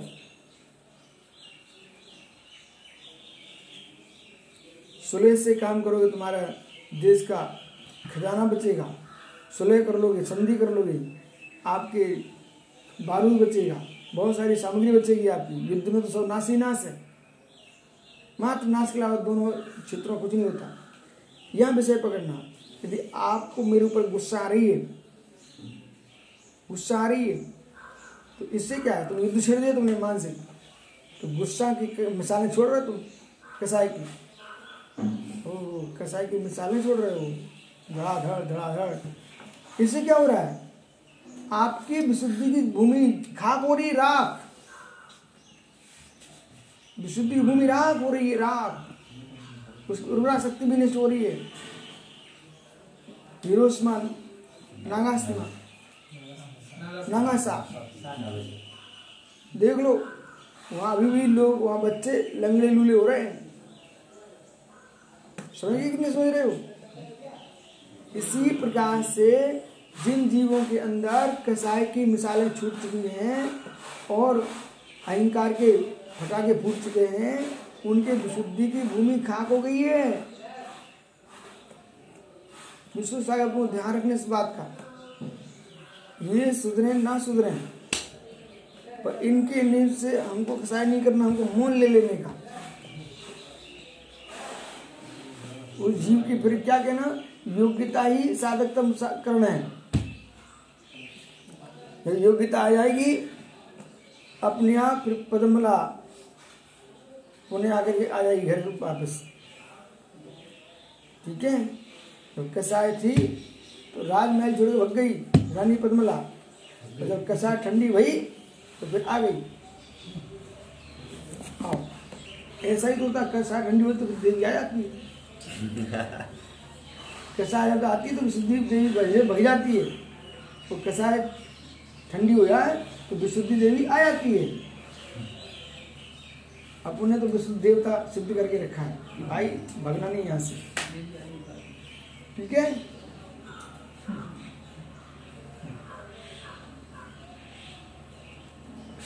दयालु पुरुषो जाते के बाद साक्षी साक्षी तत्र बातनम बाली विष्णुपत्नी। जैसे बलिया, बले तीन बला हैं और तीन बलों से बेष्टित है पृथ्वी। इस बात की साक्षी है, क्लेश दयालु पुरुषों के लिए नहीं होता, क्योंकि बात वाले बेष्टित है। पृथ्वी की साक्षी है। पृथ्वी जो ना, सबको स्थान देती है। सबको स्थान देती है सब पर दया करती है तो उसके लिए रक्षा तीन बात बोले कर रहा। है ये जैन धन की पुष्टि होगी ये जैन ठीक है? ये बात वालों की चर्चा यहाँ पर है। अन्य जगह कहाँ बात वालों की चर्चा है? ये तो अनेक अनेक देवी देवताओं से मानते हैं सृष्टि की रचना। और पृथ्वी जो है शेषनाग ठीक है कछुआ की पीठ बराह विष्णु इत्यादि इत्यादि को मानते हैं। ये बेस बात बोला यहाँ पर आ गए, जैन धर्म का, जैन ग्रंथ। है हंता एतेन दयाधर्म त्यक्तम पापांचेत सह विस्मृति तेन मुक्तापि धर्मजनन दुष्फलम। ओ हंता एन दया धर्म प्राण पापान चेत सह पापान चेत सह खेद उस आदमी पर जिसने धर्म दया धर्म को त्याग कर दिया है। हंता हाय, खेद है। खेद है खेद है। बीतराग धर्म को स्वीकार करने के बाद भी कोई पुरुष दीक्षा लेकर छोड़ दे, संयम मार्ग पर आकर छोड़ दे घर में बैठ के सोचते कि ओहो, आज मैं साधु रहता तो त्रिलोक पूज आचार बन के रहता। कितने लोग ऐसे हैं विष्णु सागर जी, आज आचार होते हैं। छोड़ छाड़ के बैठ गए। क्या मिल गया उनको? कुछ नहीं मिला। दीर्घ समय तक उदार बन के रहते शुभ की साधना बढ़ती लोगों की श्रद्धा बढ़ती। पुरा, पुराना वैद्य पुराना चावल पुराना साधु ये सफल होते हैं। पुराना वैद्य पुराना चावल पुराना साधु इन पर श्रद्धा होती लोगों की। समझ गए ना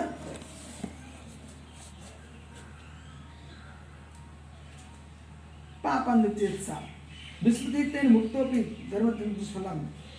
खेद हाय। आप जिसने दया धर्म को त्याग कर दिया, पाप के पुल को भोग करके उसे भूल गया। भुगता भी तक दुष्फलम। यानी कितने बार भाई अंकुश कोटि कोटि भव, नरक में मारे ताड़े गए बेटा। कितना पशु बने नाक कान छेदे गए, शरीर के अंग तोड़ दिए, लोगों ने चबा डाला, खा डाला लोगों ने। पर क्या करें? संसार की विटम्बना तो देखो। जिस घर में कुटाई, पिटाई, क्लेश हुआ तो भगया बैराग हो गया, चलो यार घर से चलो। और कुछ बात भूल गए?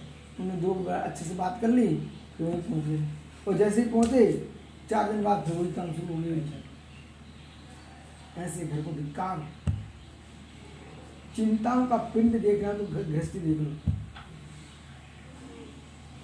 सही में गृहस्थ लोग कैसे मुस्कान दिए तो आश्चर्य होता है। उन्हें एक एक समय की चिंता है।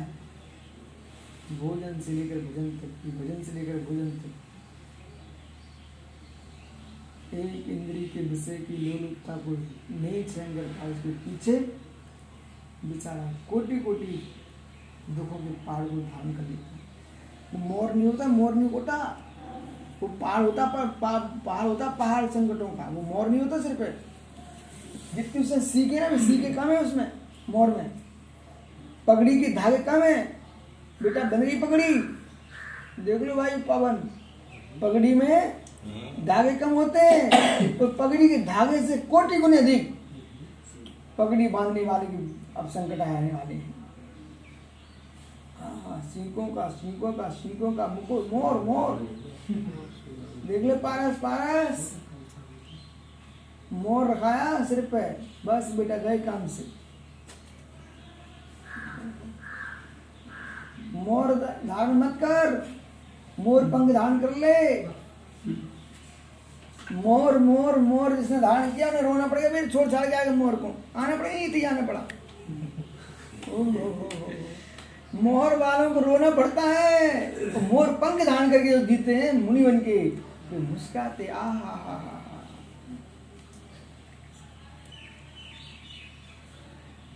कितने लोगों को मोर बच गए। मोरे दी से पूछो, कैसी लगा? मोर धारण मोर धारण करोगे तो तब भी अपने दी से पूछना। जो मोर उतार के फेंक के चले गए नमीनाथ स्वामी से पूछो. मोर तोड़ गिरनार चढ़े तब जूनागढ़ नगरिया. ठीक चलो अपन अष्ट सहस्री पढ़ते हैं नमो रंता नमो आवर्तलोके शब्दानि तीर्था भगवन्नास्ति पुरुषां पुरुषोत्तमः नमो रंता नमो स्थानो नमो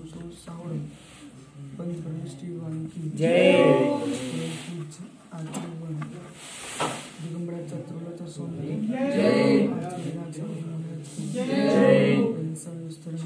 जय। परम पूज्य आचार्य विष्णु सागर महाराज की जय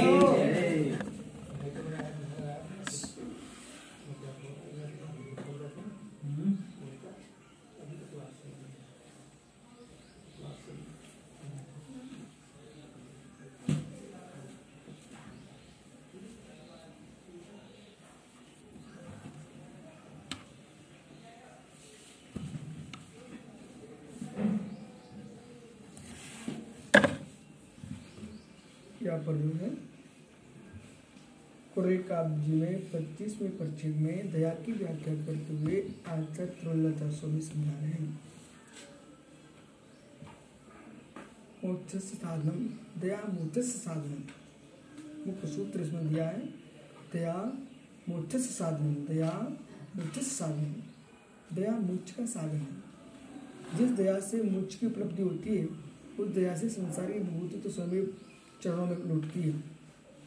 इसलिए दया को धारण करना चाहिए। किसी जीव के द्रव्यों को विघात नहीं करना, ये तो दया है ही। किसी के हृदय को भी दुखी नहीं करना, वो दया है। न ऐसे शब्द बोलो, न ऐसा मन बनाओ, न ऐसा चेहरा बनाओ जिससे किसी का हृदय दुखे। मन से भी दया का पालन करो। वचन से भी दया का पालन करो और शरीर से भी दया का पालन करो। समय पे काम करो, समय पर सब निर्णय करो। ये सब करुणा है, दया है। हम जीवों पर दया करते हैं, जीवों पर दया करते हैं, लेकिन एक दिन भी समय पे काम नहीं करना। तो जो अधिकारी है, उसके दिल दुखा रहे आप हिंसा है। करुणा नहीं है आपके पास। छठ आवश्यक कर्तव्य तुम्हारे समय पर होना चाहिए। यदि नहीं कर रहे हो तो हिंसा है। जो कार्य आपने लिया है उस कार्य को आपने बीच में छोड़ दिया है। आपने हिंसा की है। आपको लेने नहीं चाहिए था कार्य। कोई ग्रंथ प्रारंभ किया है बीच में छोड़ दिया ये हिंसा है। सौ प्रतिशत हिंसा है। आपको मालूम होना चाहिए क्यों हिंसा है? प्रश्न करो। दयाहीन लोग अधूरे काम छोड़ते हैं। तो नेता हो आपका नेतृत्व तभी सुरक्षित रहेगा जब कोई बात को कहकर पूरा करना सीखोगे मात्र झूठी झूठी प्रशंसा झूठी झूठी बोल- के जाओगे ना लोग एक बार सुन लेंगे दो बार सुन लेंगे। कहेंगे झूठा आदमी है इसको छोड़ो हटाओ इसको। झूठा लोग कौन पूछता? जीवन में हृदय का सच्चा कान का पक्का और वचनों का सुदृढ़ होना चाहिए। सुदृढ़ एक बार बोल दिया, नहीं बोल दिया।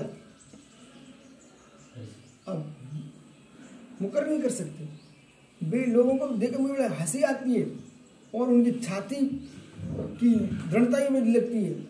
इन लोगों को न पाप का डर है, न अपयश का डर है। बोलने के बाद तो नहीं मुकर जाते। कल कुछ बोला था, आज कुछ बोल रहे हैं। किसी व्यक्ति को डांट देना, फटकार देना अपने काम की पुष्टि के लिए। ऐसे लोग अविश्वास के पात्र होते हैं। अविश्वास के पात्र होते हैं। जो कहा है उसको करके दिखाओ। अन्यथा कहने की आवश्यकता नहीं है। ये वीर की, वीर पुरुष की पहचान है। क्षत्रिय की पहचान है। प्राण दे जा, दे सकता है। वचन नहीं छोड़ता। और स्वार्थी लोग है ना, बदल जाते। उन पर विश्वास नहीं किया जा सकता। कोई बड़ा काम नहीं दिया सकता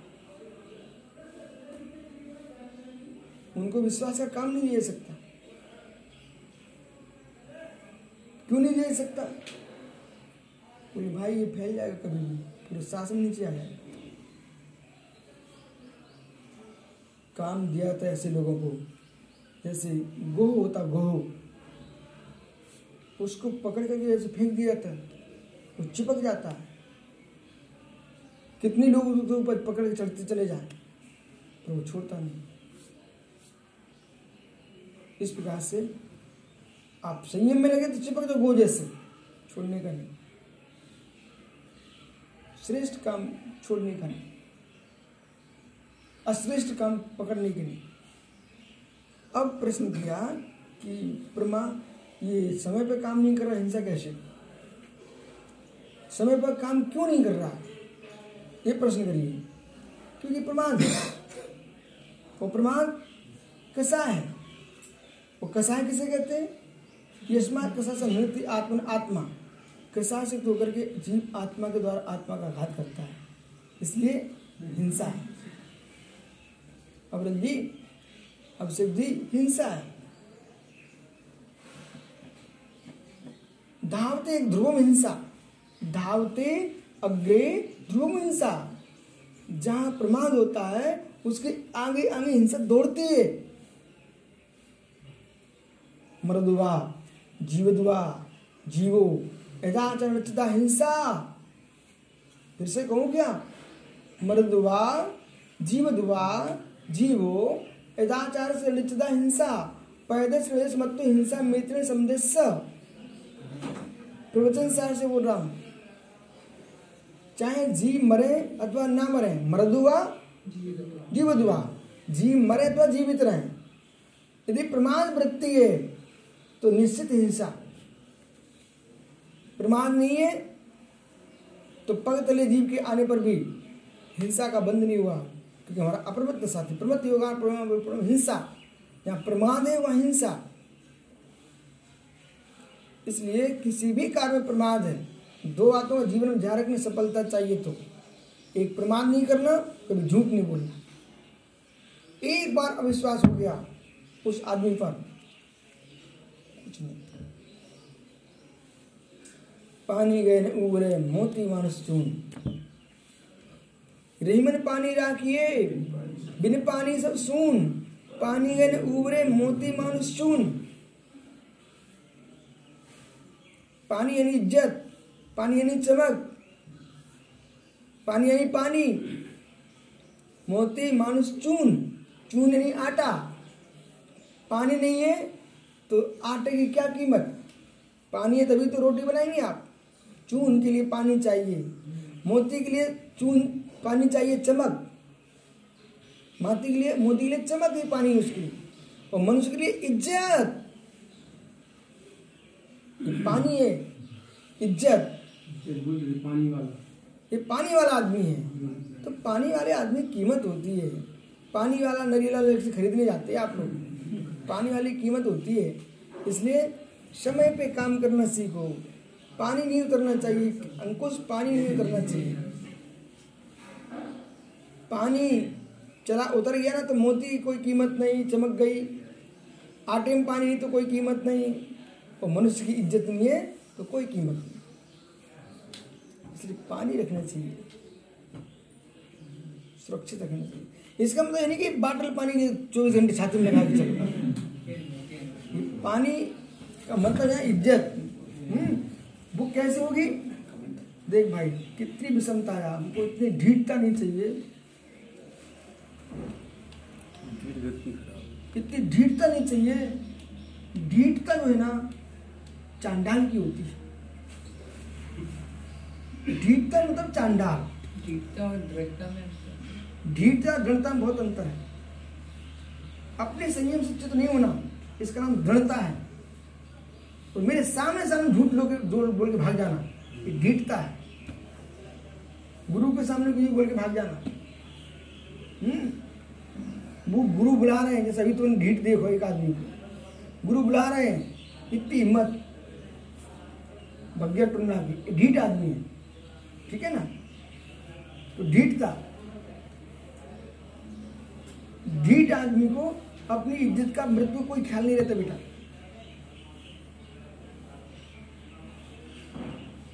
उसे ये भान नहीं रहता कि इसका परिणाम क्या होगा, वर्तमान क्या है इसका, भविष्य क्या होगा इसका। ढीठ पुरुष की पहचान है। जो काम एक बार ठान लिया है उसे पीछे मुड़ जाना है। ढीठ आदमी की पहचान है। मतलब इज़्ज़त का उसे ख्याल नहीं है ढीठ है।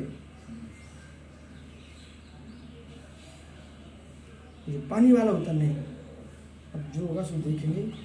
भाई, मेरे कुल, मेरा वंश, मेरी जाति, मेरा धर्म, मेरे गुरु, मेरे माता पिता इनके लाभ को नहीं कटवा सकता। ये पानी वाला आदमी बेटा। प्राण दूँगा रण में लेकिन शत्रु से पीठ मुड़ के नहीं जाऊँगा अड़ियल ढीठ यानी अड़ियल। तो सोच लिया कुछ नहीं। ऐसे लोगों का प्रयोग प्रयोग राजा महाराजे बड़ी बुद्धि से करते हैं। और इन लोगों से ऐसा काम करवाते हैं कि ये अड़ियल है या अड़ जाएगा तो इसका ऐसे ही काम करवाते हैं। मतलब उसके पास बुद्धि ज़्यादा से चलती नहीं अड़ियल टाइप का है। तो जैसे भैंसे को वज़न दे दिया जाता है कि अड़ियल है खींच ले जाएगा। ठीक है? आइए। जीवन में महानता लाना चाहते हो तो दया, करुणा सब तुम्हारे पास हो, सत्य के साथ। छोटी सी, क्या होगा? गुरु फांसी तो देते नहीं बेटा। डांट ही देंगे थोड़ा, एक आध उपास दे सकते हैं। माला फेरने को बोल देंगे। पर झूठ नहीं बोलना छिपवली की बात नहीं करनी। तुम कितनी ऊँचे ज्ञाता बन जाओगे? पर गुरु का विश्वास नष्ट हो जाएगा तुम्हारे प्रति। तो फिर वो तुम कुछ भी करते रहना, अच्छे से अच्छे काम करना। और उनको, उनके अंदर तो तुम्हारी लाइन लिख चुकी है। अच्छे काम कितने कर रहा हो, कब फिसल जाएगा भरोसा नहीं। भरोसा नहीं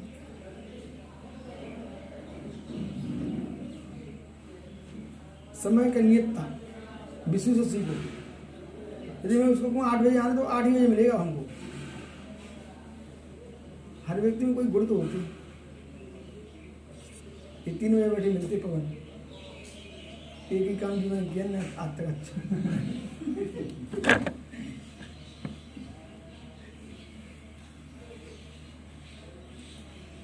दया। समझ में आ रहा ना? झूठ बोलने वाला, झूठ बोलने वाले के साथ कोटि कोटि हिंसा का दोष लगता है। कोटि कोटि जिसने जीव को मारा, उसने साथ साथ एक जीव मारा। ठीक है? पर जिसने झूठ बोला है और जब उसकी सत्य सामने आएगा तो कितने भाव खराब होंगे?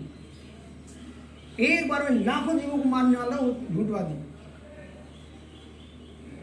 कभी कर कर समझ नहीं निकालना, असत्य भाषण नहीं करना। जब सत्य का प्रकट आए फिर हम आपको समझाएँगे इसमें ठीक है? आएगा इसमें। लेकिन अभी आपको इतनी समझना है असत्यता जो है ये भी हिंसा है। जीवन में किसी व्यक्ति के साथ अच्छे काम करोगे तो तुम्हारा सत्य पलेगा। अच्छे काम करोगे तो सत्य पलेगा। वो अच्छे काम नहीं करो तो सत्य नहीं पल सकते। फिर संगति से हमें कोई लेन देन नहीं होगा। क्यों नहीं होगा? कि संगति उस पर प्रभावित होती है जो असत्य जीवन जीता है। खोटी संगति का प्रभाव उस पर पड़ता है जो असत्य जीवन जीना चाहता है। जो सम्यक जीवन जीना चाहता है, उसके ऊपर खोटी संगति कुछ नहीं कर सकती। तो फिर दूसरे पक्ष में आइए। दूसरे पक्ष में आइए। कहाँ रही मन? सुनो ध्यान से। मैं अभी आपको बोल रहा हूँ दोनों पक्ष में आपको टेंशन मत लेना। दुर्गति जिसकी निश्चित हो चुकी है, उसको कुसंगति प्रभावित करेगी। समझ लेना कहा उत्तम प्रकृत का कर सकत भुजंग। चंदन में व्यापे नहीं, लिपटे रहे तो भुजंग।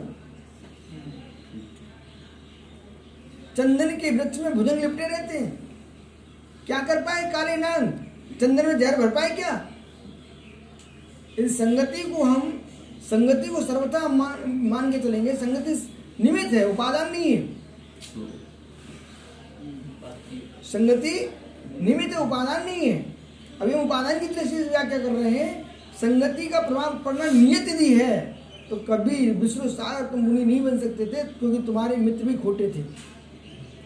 अरे कॉलेज में पढ़ने गया तुम कोई बच्चा नहीं हो। कॉलेज में गया आदमी क्या नहीं देख के आता? और आप कॉलेज में जाने के बाद भी महाराज बन गए। तो कुसंगति ने क्या किया? अरे हम तो छोटी क्लास पढ़े ना हम तो बहुत बड़ी कॉलेज में नहीं गए। हमारे बगल में इतनी गंदी गंदी बातें बात बच्चे करते थे छोटे छोटे बच्चे। ऐसी गंदी गंदी बातें करते थे। और जैसे हम देखे ना तो बे बच्चे गए जैन बैठा। हम्म। बोले जैन के सामने नहीं करनी बात। आपको बोध होना चाहिए। सोने की छड़ी, सोने की छड़ी भी हथौड़े से पिटती है लोहे से। और नीचे भी लोहा, ऊपर भी लोहा। तब भी पारस सोने को हथौड़ी, लोहा नहीं बना पाए। ये अपनी उपादान की योग्यता है। और जिनके अंदर योग्यता है ही नहीं है तो फिर बात ऐसी है, तामा, मिले। पीतल मिले, सुक्का सो जात हम्म। तो फिर उनके उपादान में कमी है, उनके लिए कभी संगति सुधारी है। और संगति अच्छी रखना बहुत ज़रूरी है। खोटी संगति में जाओगे तो खोटे ही प्रमाण होगा।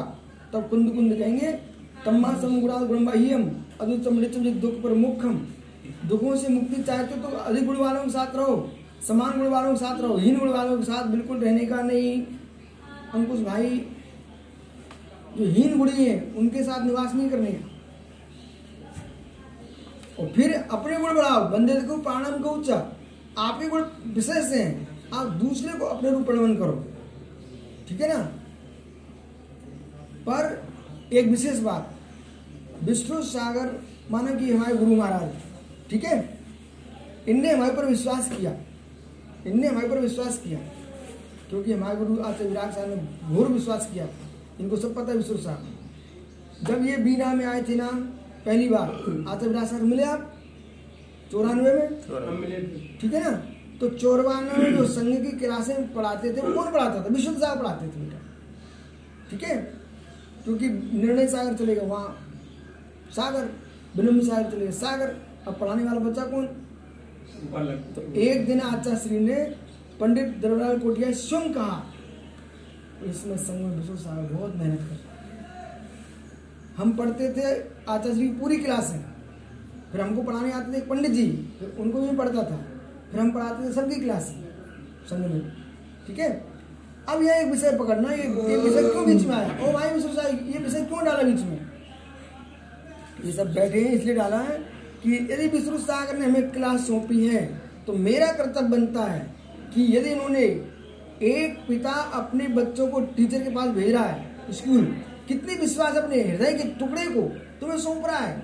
दिन भर तुम्हारे पास रहना है। अब विश्वास से उसको अध्ययन कराओ। तो आज आचार्य से उतना विश्वास था कि मात्र जब तक हम तुमको पढ़ा रहे हैं, तब तक हम तुम्हारे बीच में हैं। इसके बाद जब हम यहाँ, आप हमसे छूटे, आप मात्र विराट सागर के हो। मेरा कोई संस्कार तुम्हारे ऊपर नहीं। इतना विश्वास होगा? माना कि हमने भेजा भाई यशोदा साहब पढ़ाना इनको। यशोदा ने पढ़ाया कम अपनी पूरी उसको भगत ही बना डाला अब वो विश्व सागर अब वो विश्व सागर को देखने ही नहीं चाह रहा है। तो ये इसी कारण से मालूम क्या हो वर्तमान में? उपाध्यायों का अभाव हो गया बेटा। देखो हम बड़ी अनुभव की बात बता रहे हैं आप। इस कारण से उपाध्याय अभाव क्यों हो गया? क्योंकि आचार्य का काम है दीक्षा शिक्षा देना दोनों काम है। उपाध्याय का मात्र शिक्षा देना। लेकिन जिसको उपाध्याय में बिठाया उसने संघ को पूरा तोड़ लिया और मालूम चला कि आचार्य की कोई सुनी नहीं रहा है। आचार्य को सुनी नहीं रहा है। क्यों मैं आपको बोलते भाई अभी आप आहार पानी सबको करा लेकिन अध्ययन हम करा रहे आप। दूसरे हाँ आपको पता है। दूसरे अपने संस्कार डालते हैं। जैसे कि अवरल ने एक बात कही अबरल ने उस दिन, जिस दिन तुमको होने सबको हमने कपड़े उतरवाए उस दिन मेरे कान में एक शब्द पड़ा था। बोले, हम उन्हें महाराज पा तो ऐसे ही अंजलि लगाती है। एक कोई ने एक शब्द बोला था। तो मैंने कहा, बाप रे, क्या हो है हम आपको मात आहार देने के लिए भेजते हैं। कोई की अंजलि सिखाने के लिए नहीं भेजते हैं। ठीक है ना? अंजलि तो आपको जैसे हम लगा रहे वैसे लगाओ। इनको इनको पता भाई भाई देवेंद्र में थे क्या? आप सुनो छियानवे में देवी नगर में गजरत था उस उस साल का सबसे बड़ा गजरत था। ठीक है सुनो बेटा। दीक्षा दीक्षा में हुई थी। डूमर सागर में दीक्षा हुई थी ठीक है ना? अब वहाँ देखो देश के जितने बड़े बड़े विद्वान हैं सारे विद्वान आए हुए थे। सब आए थे। तो एक दिन क्या हुआ? मालूम क्यों बोल रहा हूँ आपसे? विश्व सारी प्रशंसा नहीं बोल रहा हूँ? हम आपको, आपके अंदर वो प्रशंसनीय गुण भरना चाह रहे हैं। तो सारे विद्वान जब आहार चर्या को निकला, पूरा संघ तो सारे विद्वान वहाँ पर एक एक मुर्राज जहाँ खड़े हुए थे, सारे त्यागियों के आहार देखने आए झुंड लगा के तुम देखो, पंडित जी लोग झुंड लगा के निकलते थे। हम भी हार ले रहे थे। हार ले रहे थे, मालूम? विद्वानों को मुख से एक शब्द निकला सागर जी हाँ मेरे तो आँखों में आँसू टपक गया था मेरा मोहनी ने रोक लिया उसको। बहुत बोले कि प्राचार वगैरह सब क्या? महावीर स्वामी ने ऐसे इत, इतनी सुंदर हानि थी। शब्द निकला पंडितों का बेटा जो भाग्य में है वो तो मिलेगा आपको। और जो देने की इच्छा से है तुमको दे के ही जाएगा तुम क्यों घोड़ा रे कि इसको बुला? इसको भगा। हम मुनि बन के आहार लेने आए, व्यवस्था को बन के नहीं आए। ठीक है? और जो जो मेरे संपर्क में रहा है ना, उसकी चलिए तुम देख लेना। ये क्यों? भले आता से इनको किसी बात पर डांट दे, लेकिन जब चर्या की बात करेंगे तो विश्वास आएगा क्यों करेंगे विश्वास आएगा उन्हें पता है, ये पंद्रह कितने साल हो? भैया अठारह साल उनकी दीक्षा हो गई, ठीक है? परंतु इनकी चर्या के बारे में कहीं कोई चीज़ चीज़ सुनने को नहीं आई कि किन्हीं कुछ पैसे किसी से मांगे हों, या इन्होंने कोई दूसरे काम को किए हों, ठीक है ना? यदि ऐसे जीते ना जगत के प्रपंच सुन जिएँगे ना, कोई ज़रूरत नहीं है। संग बना तब भी इनका आनंद हो नहीं बना तब भी इनका आनंद है। बोले, ये तो सही है ना? ये मेन पॉइंट पकड़ना पड़ता है। संग हमारा बढ़िया बन गया तब भी हमारी प्रशंसा होगी। संग हमारा नहीं है, हमें हम संग खराब बन गया, हम बढ़िया है, तभी हमारी प्रशंसा होगी। लोग क्या बोलेंगे? बोले, भाई देखो, महाराज जी तो कुछ नहीं करते। ये महाराज लोग बिटियों के लिए बैठे रहते हैं। आचार्य जी से मिलो ना। कुछ लोग तो बोल के जाते स्पष्ट। हम तो विश्वास मार्ग दर्शन करने आते हैं। तो दोनों तरफ़ से आनंद है बेटा, दोनों तरफ़ से। समझे ना? आपको अपनी इज़्ज़त चाहिए। भाई, आप भी दूर हो जाओ। दया। ये दया है बेटा।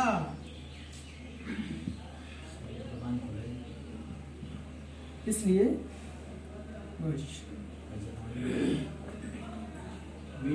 हंता। धर्म पापन विस्मृति धर्म जंतु फलम ओहो। पढ़ लिया था अपने छह नंबर का। छह पढ़ लिया था ना? यथा वेव हीनाय नायम लोक सुखाकरा नथा पर लोको पी करुणा क्षीण वृत्तिये। ये सातवें श्लोक में कह रहे हैं तथा वेव भीनस न लोक सुखाकरा। देखो अबरल संसार में ग्रस्त है टका होना चाहिए। बालक टका नहीं है ना पवन कोई नहीं पूछता। इस दुनिया में तुम कहीं घूम के आ जाओ और कोई तुम पीछे बैठे हो, कहीं अच्छे धार्मिक काम करके बोलने लगा दो एक करोड़ की। अपने आप तो कोई जानते नहीं था, सब मारा पिनाएँगे, तिलक लगाएँगे। श्री की कीमत है बेटा हम्म? तो ये आचार्य महाराज ने उस जमाने में लिखा था ये, रवि, सब कीमत पे धनपति की, धन की है, ठीक है? गृहस्थ तो धन होना चाहिए। और साधु हो तो चर्या और ज्ञान होना चाहिए। और ज्ञान चर्या नहीं है तो ओम नमः दिव्य ही है फिर तो। तो धनहीन के लिए नहीं, उसी प्रकार से परलोक में निर्धनी मनुष्य के लिए नहीं। ओ हो हो। धनहीन के लिए यह लोक नहीं। धनहीन के लिए इस लोक में सुख नहीं है और दयाहीन के लिए परलोक में सुख नहीं है। कितने सुंदर शब्द है। धनहीन के लिए इस लोक में सुख नहीं है दयाहीन के लिए परलोक में सुख नहीं है। हाँ जाओ। ये कुल का हर साल में पढ़- पढ़ना चाहिए संगत भी साल में। सहन करने की सामर्थ्य चाहिए उसके लिए। खा रहे हैं घी खा रहे हैं। जिसके अंदर एक गुण एक गुण नहीं है ना उसको एक एक शब्द हमारा करो। दानम, मुआरियानम,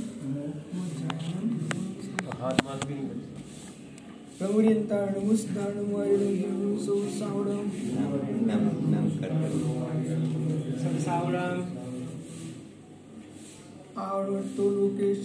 शब्दानां तत्र वन्नास्ति प्राण मुस्ताण, सौसावणम, पंचोष्टिवम।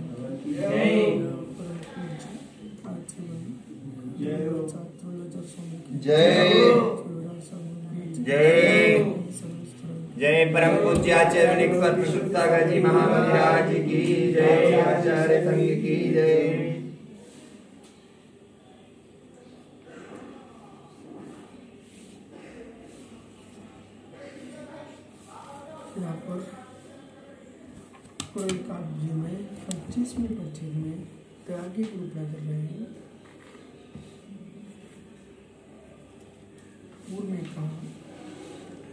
जैसे लोक में धनीन के लिए लोक नहीं है।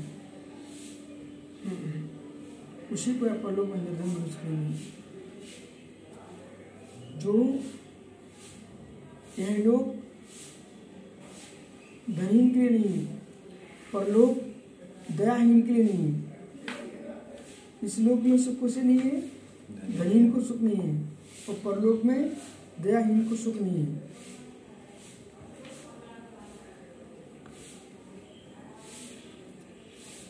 एकार क्षीरा कदाचित धन को वे परम भूत दयार तो नाम परीक्षिणा एक बेव से परिचय। पर जो संसार का सुख है संसार का बेव अबुद है उससे ही कदाचित धन को वे ये सं, इस संसार में जो धन आदि का वैभव है उससे व्यक्ति शून्य है, गरीब लोग हैं। परंतु परम भूदया रिक्तो नामुत जो व्यक्ति धन से हीन है इस लोक में गरीब लोग हैं पर किसी दिन समृद्धि हो सकती है। जो धन से गरीब है वो कभी ना कभी पैसे वाले हो सकते हैं परंतु जो दया से ममता से हीन है वे सचमुच में ही कंगाल, गरीब है, गरीब। उनको सुदिन कभी नहीं आएँगे सुनिए ध्यान से। यही परीक्षण परीक्षा जिस, जो व्यक्ति वर्तमान में धन शून्य है, जिस पर कोई पैसा नहीं है, टका नहीं है अधेला नहीं है, ऐसा पुरुष कभी न कभी संपत्ति पा सकता है। आया धन को भवे, कदाचित धन को भवे। धनहीन कभी धनिक हो सकता है, परंतु भूत दया रिक्तो प्राणियों पर दया से रहित न अमुत सुन दिया न अभी वर्तमान में न सुनो सुनो सुदिनो उदिया। सुदिनो उदिया, उससे कभी सुदिन के उदय नहीं आएँगे, कभी अच्छे दिन नहीं आएँगे। जो धनिक नहीं है, गरीब आदमी है, उस आदमी के पास तो कहो कभी धन आ जाए। लेकिन जिसके पास दया धर्म नहीं है, जो प्राणियों से दया से रिक्त है, ऐसे पुरुष के कभी सुदिन नहीं आएँगे। इसलिए करुणा से भरा हृदय होना चाहिए। तो करुणा से भरा हृदय होगा, आपको हर प्राणी पर करुणा ये कसाई की कड़का, दया, करुणा, विवेक सबको नष्ट कर देती है। जिनसे परिचय, जिनसे प्रीति, उनसे प्रीति, सबकी प्रीति है। प्रसन्न होने पर दया दुनिया दिखा सकती है। इसलिए इसलिए सबसे बड़ी हिंसा प्रसन्नता का छीन करना। कल शाम को मैं एक बात आपसे गई थी। ऊपर सागर बच्चे लेकर के, मित्र दीर्घ उपास अचानक मत करना। बुद्धि काम नहीं करती। जब बुद्धि काम नहीं करती है, नाजुकता रहती है, उसमें जरा सी बात भी बहुत गंभीर लग जाती है। उसी इच्छा की पूर्ति में तो कसा बढ़ती है। इच्छा की पूर्ति संतुष्टि बहुत आती है पर अच्छा कठोर निर्णय लेना नहीं जानती। शक्ति छीन होती है। जिसका पेट भरा ना हो सीढ़ी भ्रष्ट हो गया हो, उस आदमी को चिड़चिड़ छूटती है। उस उसके लिए जब सील संयम नष्ट किया हो, जिस दिन किसी आदमी ने, उस दिन उसको कोई निर्णय नहीं लेना चाहिए मौन रहना चुप रहना चाहिए। पेट खाली है, उसको शांति से बैठना चाहिए, एकांत में। उपवास किया है ज़्यादा बोलो मत। इसलिए कहा मौन रहो, क्योंकि तो खाली पेट में कुछ भूल गया। निर्णय की क्षमता कमज़ोर पड़ गई है। कठोर, यथार्थ निर्णय तभी होते हैं, तब व्यक्ति पर शक्ति हो। अब गंभीर ग्रंथों का अध्ययन करना है। बिल्कुल। प्रशस्त आहार करो, गरिष्ठ आहार करोगे, तब भी बुद्धि नहीं चलेगी। और तामसिक भोजन करोगे, तब भी बुद्धि नहीं काम करेगी, श्रेष्ठ। उल्टे काम करेगी। सात्विक भोजन करो। आहार देने वालों का विवेक काम नहीं आता। ये अपन को ध्यान रखना पड़ता। उनको तो कुछ नहीं है। जो आयुर्वेदाचार होते ना, उन्हें खड़ा कर दो, आहार दो महाराज जी तो सबसे पहले उल्टा वही कराते हैं। कोई विवेक नहीं है। अलग से पूछो तो वो सब बता देंगे, डॉक्टर साहब बता रहे हैं। ऐसा लेना चाहिए ऐसा लेना चाहिए लेकिन जब स्वयं करने बैठते तो अब अपत्य खाता है और दूसरे को खिलाने बैठे तब भी अपत्य खाता है बात बताना जानता है। अधिकांश हमने देखा जितने बड़े बड़े डॉक्टर आहार देने आए सबसे उल्टा उन्होंने नहीं किया है। बिल्कुल शुद्ध उल्टा तो वचनात्मक ज्ञान अलग है और ज्ञानात्मक ज्ञान अलग है। हम्म। तो अब, अभी जैसे किसी के हाथ में, जो सामान पवन के हाथ में आ जाए तो पवन नहीं चाहते हम दूसरे को दें। वो तो ये चाहते हम ये पूरा दे के आएँगे अब उनको ये पता नहीं है, भले रबड़ी हो, बादाम हो, मुनक्का हो छुआरे जिसमें कोई भी गरिष्ठ सामग्री हो, तुम्हारे मस्तिष्क में चल रहा है कि हम तो देंगे, उनको शक्ति आएगी। शक्ति आएगी, शक्ति छीन करेगा। अजीर्ण हो गया तो शक्ति देगा शक्ति नष्ट करेगा। समझे ना? तो शक्ति तो उतना देता है जितनी आवश्यकता होती है। जो बहुत घी घर भर के पीते ना वे बीमार होंगे नली चौक होगी जितनी आवश्यकता रोटी उतना लगाओ। हम्म, स्वास्थ्य ठीक रहेगा। हल्का फुल्का शरीर रहेगा। जितना वजनदार आदमी भोजन करेगा तो उसका शरीर ही नहीं ढो पा रहा। अब यह विषय को पढ़। दया कब पलायन करती है? जब कसाई आ जाती है। कसाय ना आए तो कहीं भाग नहीं सकती।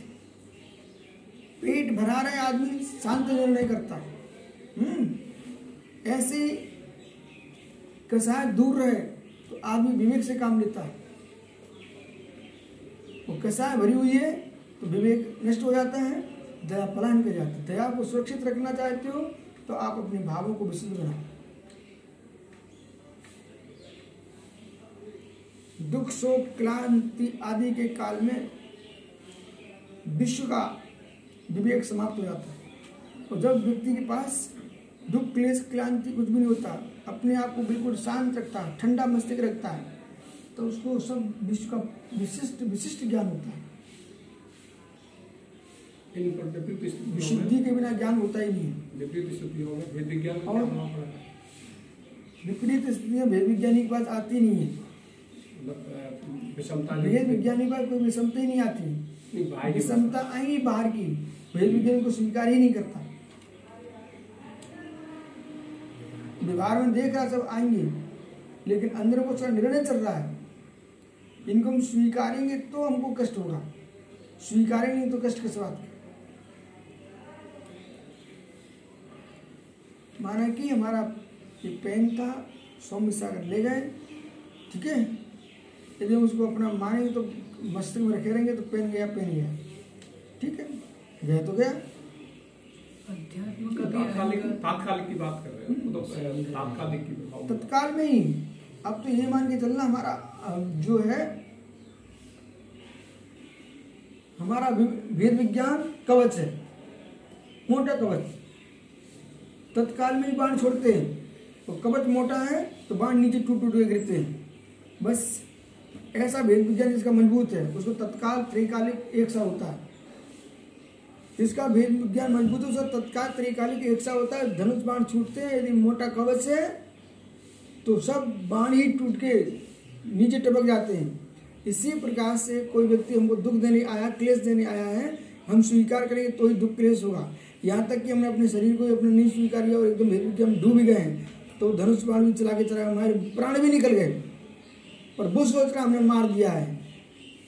मैं अपने आप को मरा ही नहीं मार रहा हूँ क्योंकि मेरी तो पर्याय का प्रवर्तन हुआ है। बहुत कठोर है।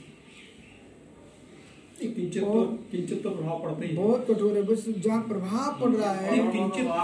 मित्र मित्र कुरल का भी प्रश्न नहीं। तो प्रभाव जहाँ पड़ रहा है वहाँ अपने उपादान में अभी कमी है। कमज़ोरी है। हम्म, अपन बहुत दृढ़ विज्ञान की बात करें, कमी है। उतना उत्कृष्ट विज्ञान होगा तो वो भी कमी निकल जाएगी। यही दया है। भेद विज्ञान है तो तुमको तुम्हारे ऊपर दया है। और भेद विज्ञान नहीं तो तुम्हारे ऊपर कोई दया नहीं है। दयाहीन हो।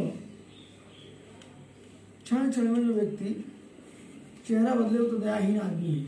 स्वयं पर भी अदया कर रहा है और दूसरे पर भी अदया कर रहा है। स्वयं के भाव खराब करो और दूसरे के भाव खराब कराओ। ये कितना क्रूर जीव हो सकता हो। दयाहीन। इसलिए सुलभम नो यथा तत्सत्यम कैसा है? वसवर्तिन न प्रशस्तम था कार्यम। सुकरम निष्ठुरात्मन। सुलभम नो यथा सत्यम। न यथा सत्यम। कसा कसाय वसवर्तना कसाय वर्त बना, जो कसाय के बस वर्ती है, विकार। ग्रस्त मनुष्य के लिए सत्य को पा लेना जितना सहज है हो हो। विकार ग्रस्त मनुष्य के लिए सत्य को पाना जितना सहज है, कठोर हृदय वाले पुरुष लिए नीति के काम करना भी उतना ही आसान आसान है। विषय समझो। सुलभा नो, सुलभ नहीं है था सत्यम कसाय वशवर्तना जो व्यक्ति कसाय के वशवर्ती है, उसके पास सत्य का प्राप्त होना बड़ा कठिन है, सुलभ नहीं है। कसाई के पास सत्य टिकेगा क्या? कभी नहीं टिकेगा। कसाई तो फटाफट झूठ बोलता है, क्योंकि प्रत्येक कर्कश शब्द असत्य होता है। प्रत्येक कर्कश शब्द शब्द सवाल सावध रतिकर भीकर जितने शब्द सब असत्य हैं। असत्य की कोटि में। इसलिए सुलभो नो यथा सत्यम कसाय बसवर्तना कसाय बसवर्ती के सत्य पाना सुलभ नहीं है न प्रसन्नता कार्यम सुकरम निष्ठुरात्मा उसी प्रकार से न तथा प्रशस्तम कार्यम सुकरम सुकर नहीं है सुकर सुकर। सुकर नहीं सुकर सुकर। नहीं है प्रशस्त नहीं है सरल नहीं है आसान नहीं है बोले क्या? न प्रशस्तम था कार्यम सुकरम निष्ठुर आत्मा निष्ठुर आत्मा के यहाँ नीति के श्रेष्ठ कार्य आसान नहीं है। विकार के मनुष्य के लिए सत्य को पालना जितना सहज है, कठोर दया वाले पुरुष के नीति के काम करना भी उतना ही सहज, आसान है। ये ये आपको लग रहा है कि ऐसा उन्होंने बोल दिया, पर ऐसा नहीं बोल रहे हैं। ये आपको व्यंग कस रहा है। कैसी व्यंग कस रहा है? दुर्बल आदमी को, दुर्बल आदमी को एक एक सीख उठाने की शक्ति नहीं है। रणभूमि में उनको जीत के आना बड़ा आसान है उनके लिए तो। है ये। तो जैसे किसी व्यक्ति को धनुष उठाने की तो योग्यता नहीं है। समर भूमि युद्ध जीत के आएँगे वे। इस तो ये व्यंग कष्ट है। इसी प्रकार से जो नौ सुलभो, नो ये नो पकड़ो पहले आप। यथा सत्यम कसाय वर्षवर्तना कसाय वर्तवर्ती पुरुष के सत्य सुलभ नहीं है। इसी प्रकार से न प्रशस्तनता कार्यम, उनके यहाँ कार्य प्रशस्त नहीं होंगे, सुकर नहीं है। निष्ठुर आत्मना। ओहो सागर जी सही में, क्या बता पूर्व तपस्या पूर्व का नियोग ही काम में आता है। लोग फटाफट किसी जैसे जरा सा काम तो एकदम हावी हो जाती गुस्सा कर बैठती कोई झूठ बोल रहे मैं तो ये झूठ बोलने वालों तो मुझे बहुत नफरत है। झूठ बोलने वाले मैं बिल्कुल स्वीकार नहीं करता हूँ आदमी चुप फट झूठ बोल देता है। ठीक है, तुम बोल दो झूठ। कभी तो सत्य बोलने आओगे तो हम समझ जाएँगे। एक साल बाद भी तो सत्य बोलोगे तब समझ जाएँगे। मुझे तुमको बहुत बच के रहना पड़ेगा। छलिया कपटिया झूठ बोलने वाले लोग जहर से भी घातक होते हैं। जहर कम से कम अविश्वास नहीं करता। विश्वासघात नहीं करता जहर। खाओ मरो। ठीक है? लेकिन ये विश्वासघाती मारता नहीं है वो छोड़ता भी नहीं। वो होता है।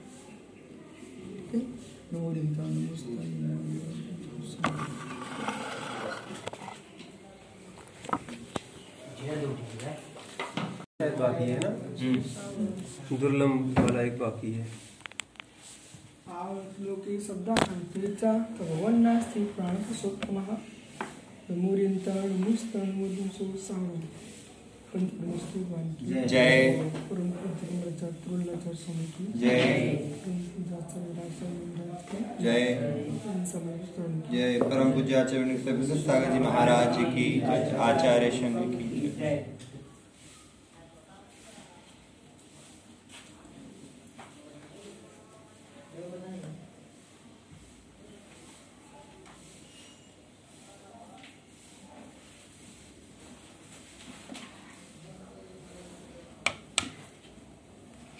सुनना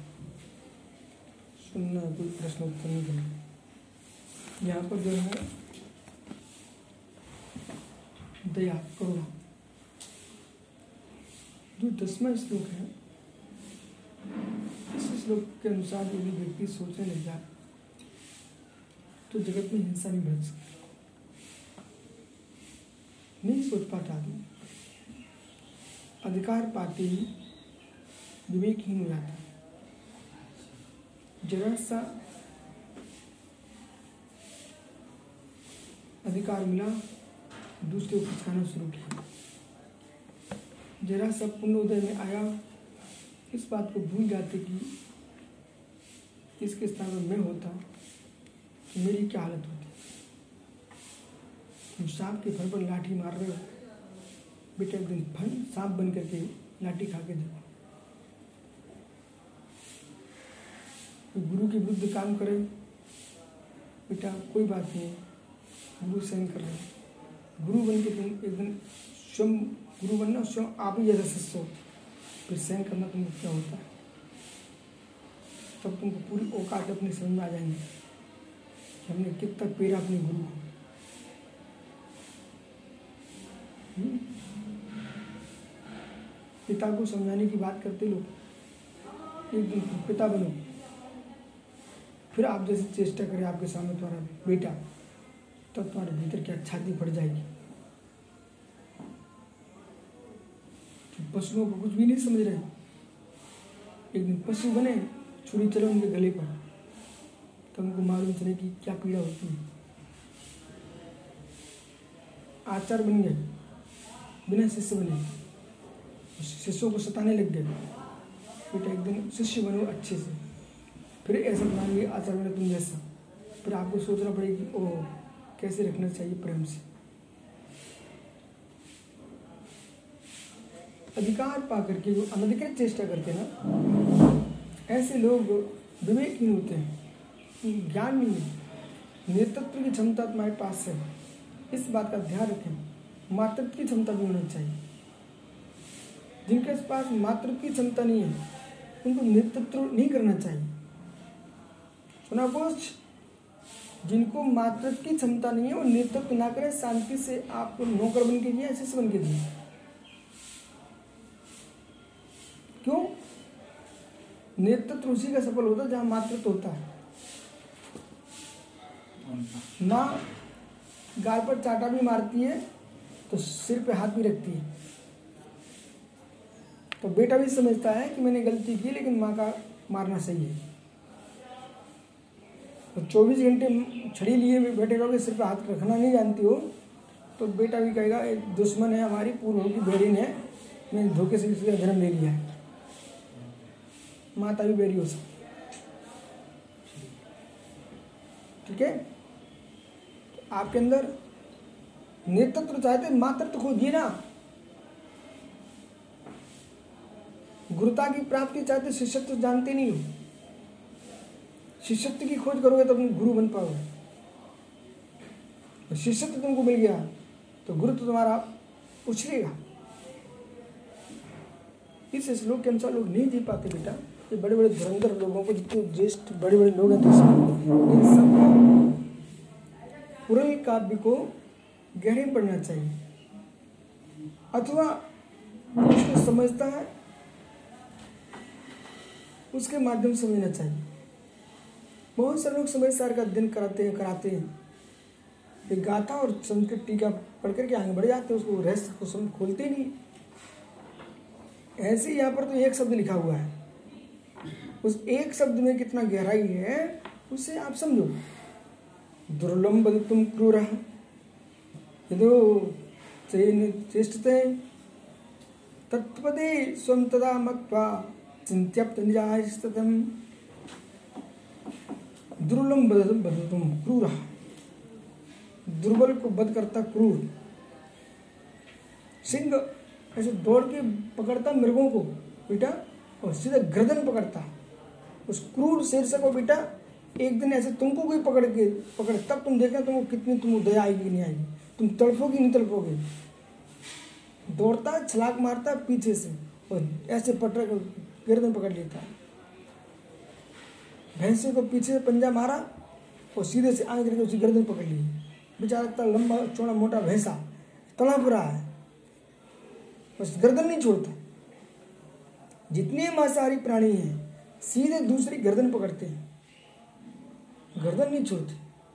और गला पकड़ा, सांस गदला घुटा, मर जाएगा, फिर खाता रहेगा। गर्दन पकड़ते हैं। अब विषय को आइए मित्र। चाहे शिष्य हो, चाहे गुरु हो, देखो ये नीति में पढ़ा रहा हूँ नीति को आप इसमें अन्यथा शब्द मत पकड़ना। चाहे शिष्य हो, चाहे गुरु हो, बहुत संभल के जीना, गुरु के सामने भी संभल के जीना चाहिए, और शिष्य के साथ भी संभल के जीना चाहिए। ये सब गर्दन पकड़ने वाले लोग हैं जगत। तुम्हारी गर्दन क्या है? चारित्र। तुम्हारी गर्दन क्या है? कमज़ोरी। शिष्यों के साथ हो तो तुम्हारी कोई कमज़ोरी ना पकड़ पाए नहीं तुम्हारे सिर पर बैठेंगे, तुमको दबा के रखेंगे। बोले, आप ज़्यादा बात करो, मैं आपकी खोल देंगे पोल। उसने तुम्हारी शिष्य उस सिर उनकी गर्दन पकड़ ली उसने। और गुरु क्रूर निकला। तो भाई अपन तो स्पष्ट बोल रहे गुरु क्रूर निकला। हर व्यक्ति के अंदर गुरुता नहीं है कि भाई मातृत्वपना नहीं है। मात्र भक्तत्वपना छाया हुआ है। जैसे कि देश में बहुत सारी ऐसी पार्टी हैं जिनको भारत से कोई मतलब नहीं है। चाहे तुम कटो, चाहे मरो, चाहे सब मर जाओ। मेरी पार्टी जीतना चाहिए, मुझे क्या लेने देना? मतलब उनको देश के हित में कुछ नहीं सोचे बेचारे। बोले, चाहे पाकिस्तान चाहे वो तुम्हारा चीन ले जाए, चाहे पाकिस्तान ले जाए, कश्मीर को। बस मेरी पार्टी चाहिए हमको तो। ऐसे लोगों से क्या की तुम कल्पना करोगे? इसी प्रकार से जैन मुनि बन गया। और उसको तो मतलब है, धर्म का क्या वो कोई लेना देना नहीं है। हमारे फ़ोटो छप रहे नहीं हमारी पुस्तक छप रही कि नहीं हमारी प्रभावना हो रही कि नहीं हमें दुनिया से क्या लेना देना ऐसे व्यक्ति से हम क्या धर्म की कल्पना करेंगे? जो इन मुनिराज की हैसी करने बैठ जाए तो हम जैसा आदमी कहेगा विशुद्ध सागर जी, आप क्यों नहीं विश्व सागर को डांटते हो? उनके बारे में क्यों नहीं कुछ बोलते हो? ठहरो आप, मैं मुनि भक्त हूँ। आपकी भी रक्षा कर रहा हूँ, वो भी एक मुनिराज हैं। मैं उनकी भी रक्षा करूँगा। आप धर्मात्मा आप पापी हो। आप मेरे द्वारा मुनि के मिलना चाहते हो? मगर तुम्हारे अंदर धर्म नहीं है। हम आपकी रक्षा करेंगे विश्व सागर की भी रक्षा करेंगे। योग्यता है, उसका प्रयोग सब में करूँगा। दुरुपयोग नहीं करूँगा। बेटा, ये तुम्हें विशुद्ध सागर बोल रहे हैं, इनका हृदय बोल रहा है। बेटा, सौरभ सुन रहे एक बात। नीति शास्त्र है। कि आप साधु बनने जा रहे हो, ब्रह्मचारी हो, आप मुनिराज हैं, उनके बीच में नीति शास्त्र पढ़ा रहा हूँ। आपको भारत मिट्टी का राग होना चाहिए, आप अपनी सत्ता का राग नहीं होना चाहिए। जो भी देश में नेता बने, बन चुके हो, बनने जा रहे हैं। आपको भारत की भूमि के प्रति अनुराग होना चाहिए, ना कि अपनी सत्ता पर। सत्ता के पीछे तुम भारत का नाश कर दोगे। ऐसे जो मुनि बन गया उस इस लक्ष्य से बना है, ब्रह्मचारी इस लक्ष्य से बना है। मेरा नाम आगे आना चाहिए। भले किसी में लात लग जाए हमारी, भले कोई के परिणाम खोटे हो जाए, मुझे कोई लेन देन नहीं है। ऐसे हत्यारे लोगों से दूर रहना चाहिए अपन को। जो दूसरे की भाव हत्या करते हो, और यूँ कहते मुझे कोई लेन देन नहीं है। सरासर निर्गन तेज को प्राप्त झूठ बोलते हो। ऐसे हत्यारे लोगों से दूर रहना चाहिए आपको। जो मेरी भाव हिंसा करा रहे हो, उनसे कहना तुम क्या हमको दे पाओगे, क्या सिखा पाओगे? असत्य तो कभी कभी मिल जाएगा ना। ये जितने नाटक चल रहे हैं सबकी खोजबीन चल रही है, और सब पानी पानी हो जाएँगे। देखते रह जाएँगे सब। हो हो। हो समझ मित्र। सिंह गला पकड़ता बेटा। इस नीति को पकड़िए। जितनी छोटी बिल्ली रहती ना, वो भी चूहा के पीछे कैसे नहीं पकड़ती, पीठ नहीं पकड़ती, सीधा गला पकड़ती है वो भी। मतलब इनको सबको पता है, गला पकड़ लो, घुट जाएगा, सांस रुक जाएगी, अपने आप प्राण छोड़ जाएँगे। और कहीं पकड़ेंगे ना? तो सामने वाला जानवर भी तो अपनी जान बचाने के लिए आक्रमण कर सकता है आपके ऊपर। हम आक्रमण को आपको मौका नहीं देंगे। ये बहुत बड़ा सूत्र है बेटा तुम लेट हुए हो।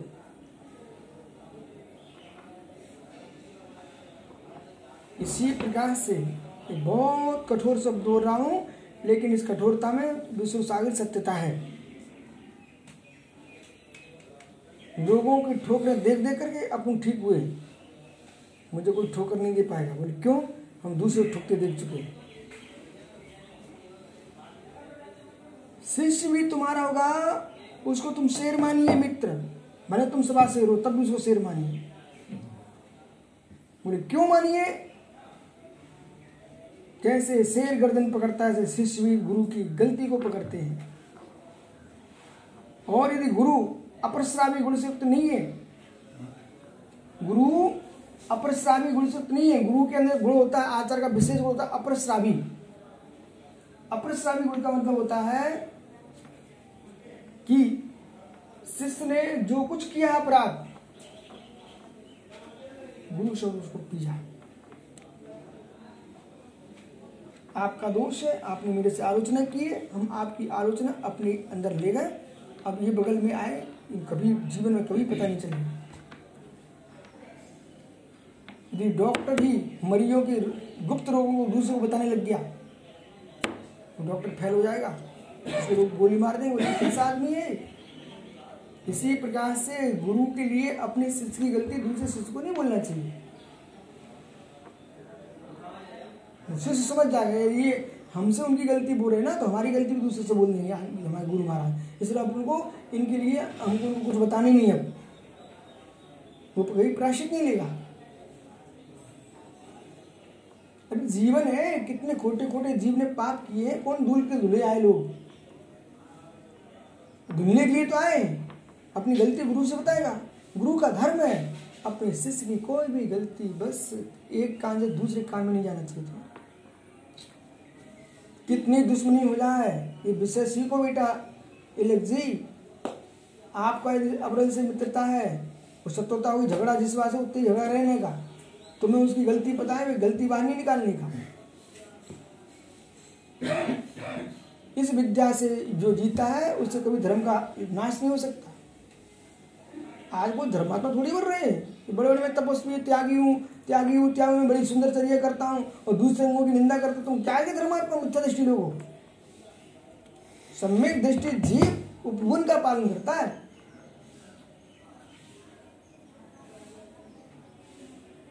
तुमको नहीं जम रहा मध्य से घर चले जाओ मध्य से होकर परंतु जीवन भर हम उस बात को कहेंगे नहीं, बोले, क्यों?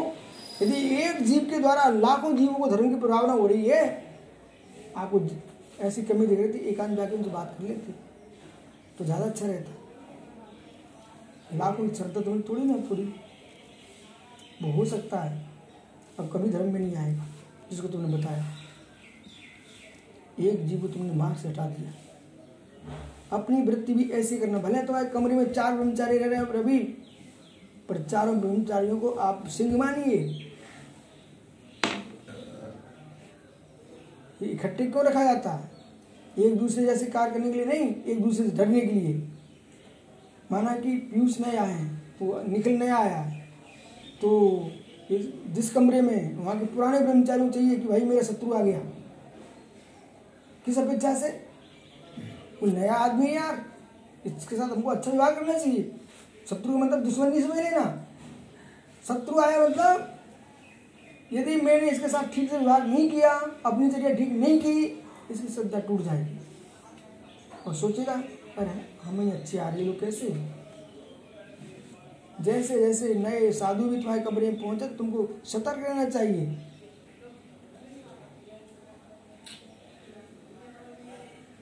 सिंह सिंह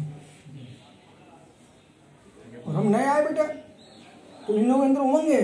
एक अच्छा आदमी मेरे पास आया अच्छा आदमी मेरे पास आया। इनकी उमंग में कोई पानी न फिर जाए, तब भी हम बहुत सतर्क रहेंगे। हम्म?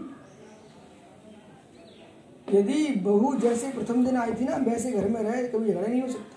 और सासू ने जैसे प्रथम दिन रखा था, वैसे रखे ना तो कभी झगड़े नहीं हो सकते। अब ब्रह्मचारी पहले आते, तुम सिर पर रखते, बाद में आते डांटना शुरू कर देते हो। ब्रह्मचारी पहले दिन आता है तो पाए पड़ता है, बाद में कहता है श्रद्धा नहीं तो दोनों ही के अंदर खोट आ गई ना। सिंह सिंह सिंह सिंह सिंह। सीमा में पहले से रखो। पानी की ज़रूरत है। पानी नहीं मिलेगा तो मर जाओगे। पानी ज़्यादा मिलेगा तो डूब के मर जाओगे। आ विश्व सागर जी, पानी नहीं मिलेगा तो तड़प के मर जाओगे प्यास में। और पानी भर गया घर में तो डूब के मर जाओगे। तो फिर क्या करना चाहिए? पानी होना चाहिए। लेकिन मर्यादा में। इसलिए घर में घिनौची, पूरे घर में पानी नहीं है, घिनौची अलग रहती है घर में। हर घर में घिनौची होती है, सज्जनों के घर में। घिनौची घिनौची जानते हो? यहाँ पानी भर के रखा जाता है। लेकिन घिनौची जानता है क्या घिनौची घिनौची तो काला जी घिनौची जानते हो? हाँ यदि घिनौची जानते ना तो घिनौची का पानी घिनौची में रखा जाता है। और जिस जिस वर्षन से पानी पी लिया, उसको घिनौची पर नहीं रखना पड़ता, जीवन जीवन पर रखिए। घिनौची शुद्ध हो जाएगी। ठीक है? इसलिए जो काम जहाँ जैसा करना पड़ता है वहीं करना पड़ता है। ऐसा नहीं, सर, बिखेर के डाल दो। ऐसा नहीं कि हमें तो रहना है इसमें। अरे, तुम्हें ही रहना तो ठीक, कबूतर भी तो वही रहता था हम लोग कहते कैसे कबूतर है, यार, ये गंदगी वहीं कर वहीं बैठा रहता हम कबूतर नहीं, इंसान है।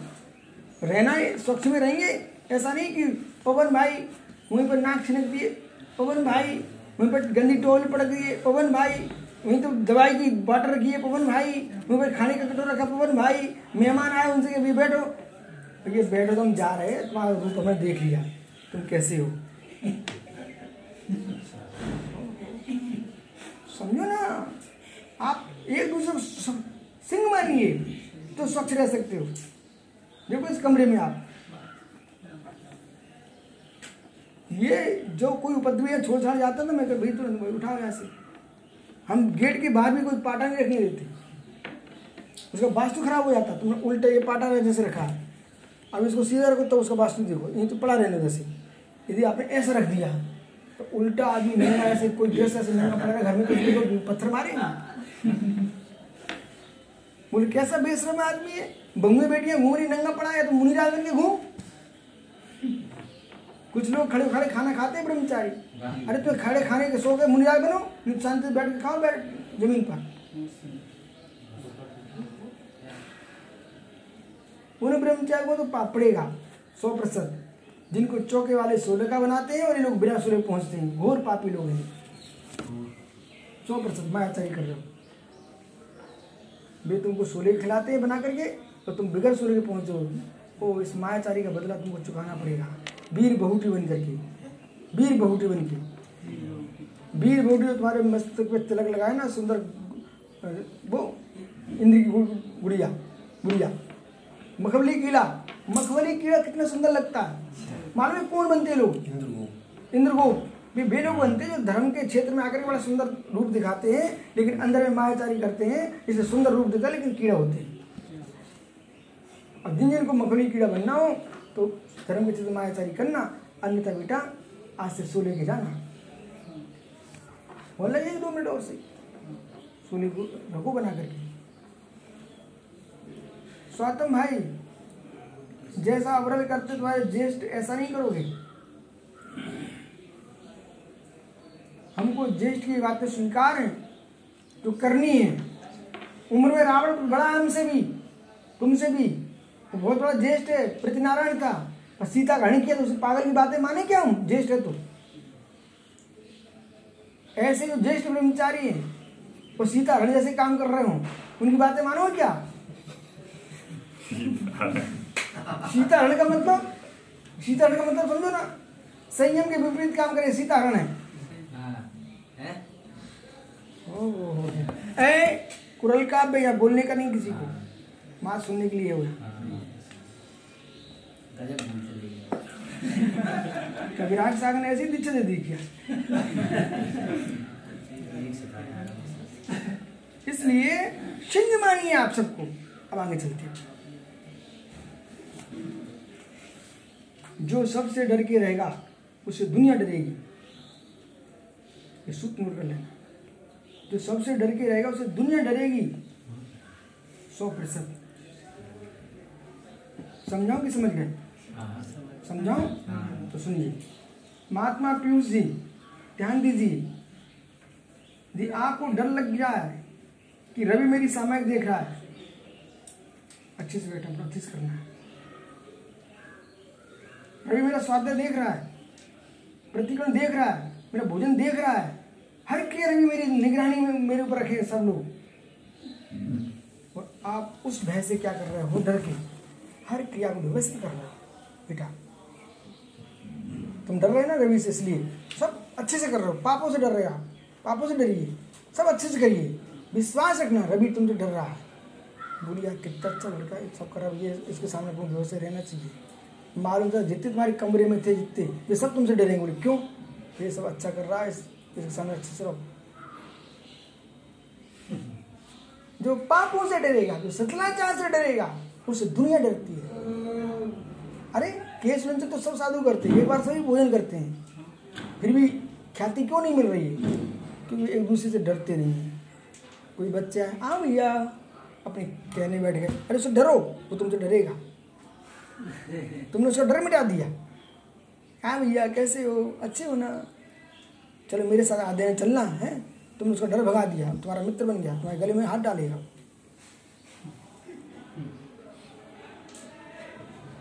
नीति कठोर होती है, नीति ऐसा नहीं कि लड्डू हो। पर नीति के अनुसार जिएगा तो सब जगह लड्डू खाएगा।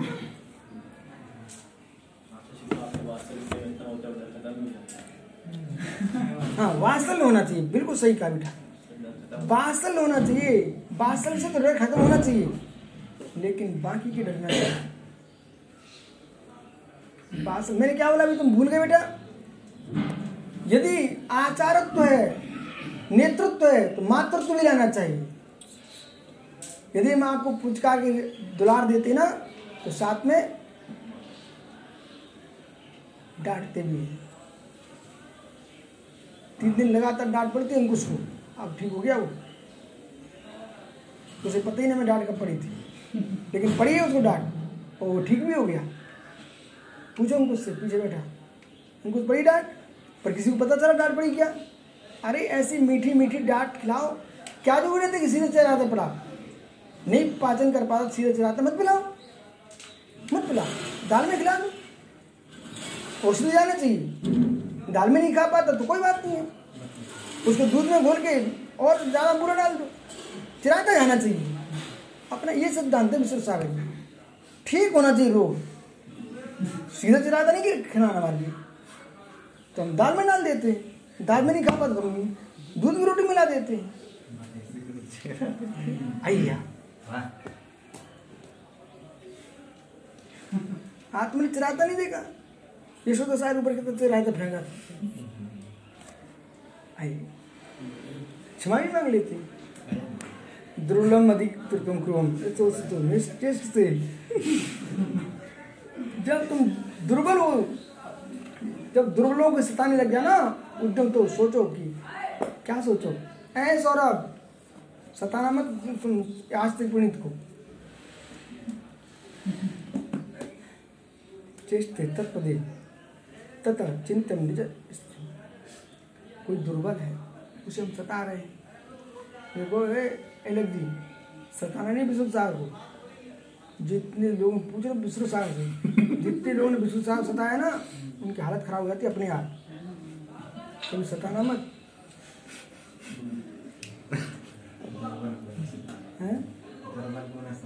दुर्लभ को सताना नहीं तुमने दुर्लभ मत मान लेना ना दुर्बल दुर्बल दुर्लभ दुर्बल दुर्लभ है दुर्लभ है दुर्बलों को न सताना समझ बेटा मैं क्या कह रहा हूँ दुर्लभ है सबल होकर के दुर्बलों को नहीं सताना दुर्लभ है।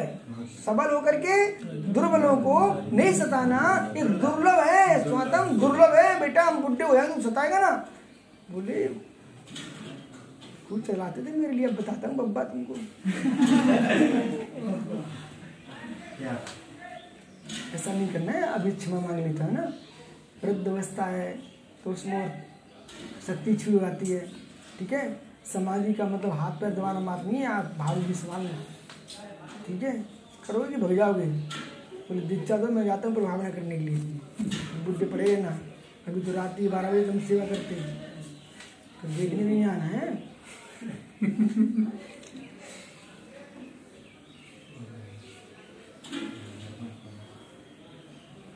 इतने ही कर लेना। कम से कम अंतिम स्वामी सुना नमोकार सुना देना। ठीक है?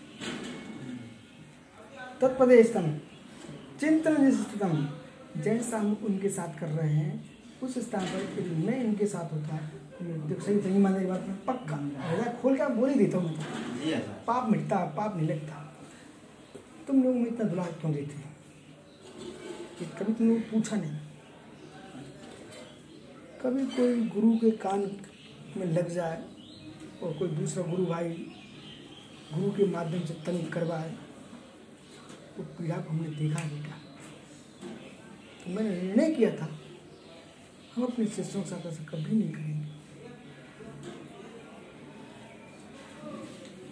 कभी नहीं करेंगे। पीड़ा को कुछ जानते हैं? उनको पता है। ठीक है ना?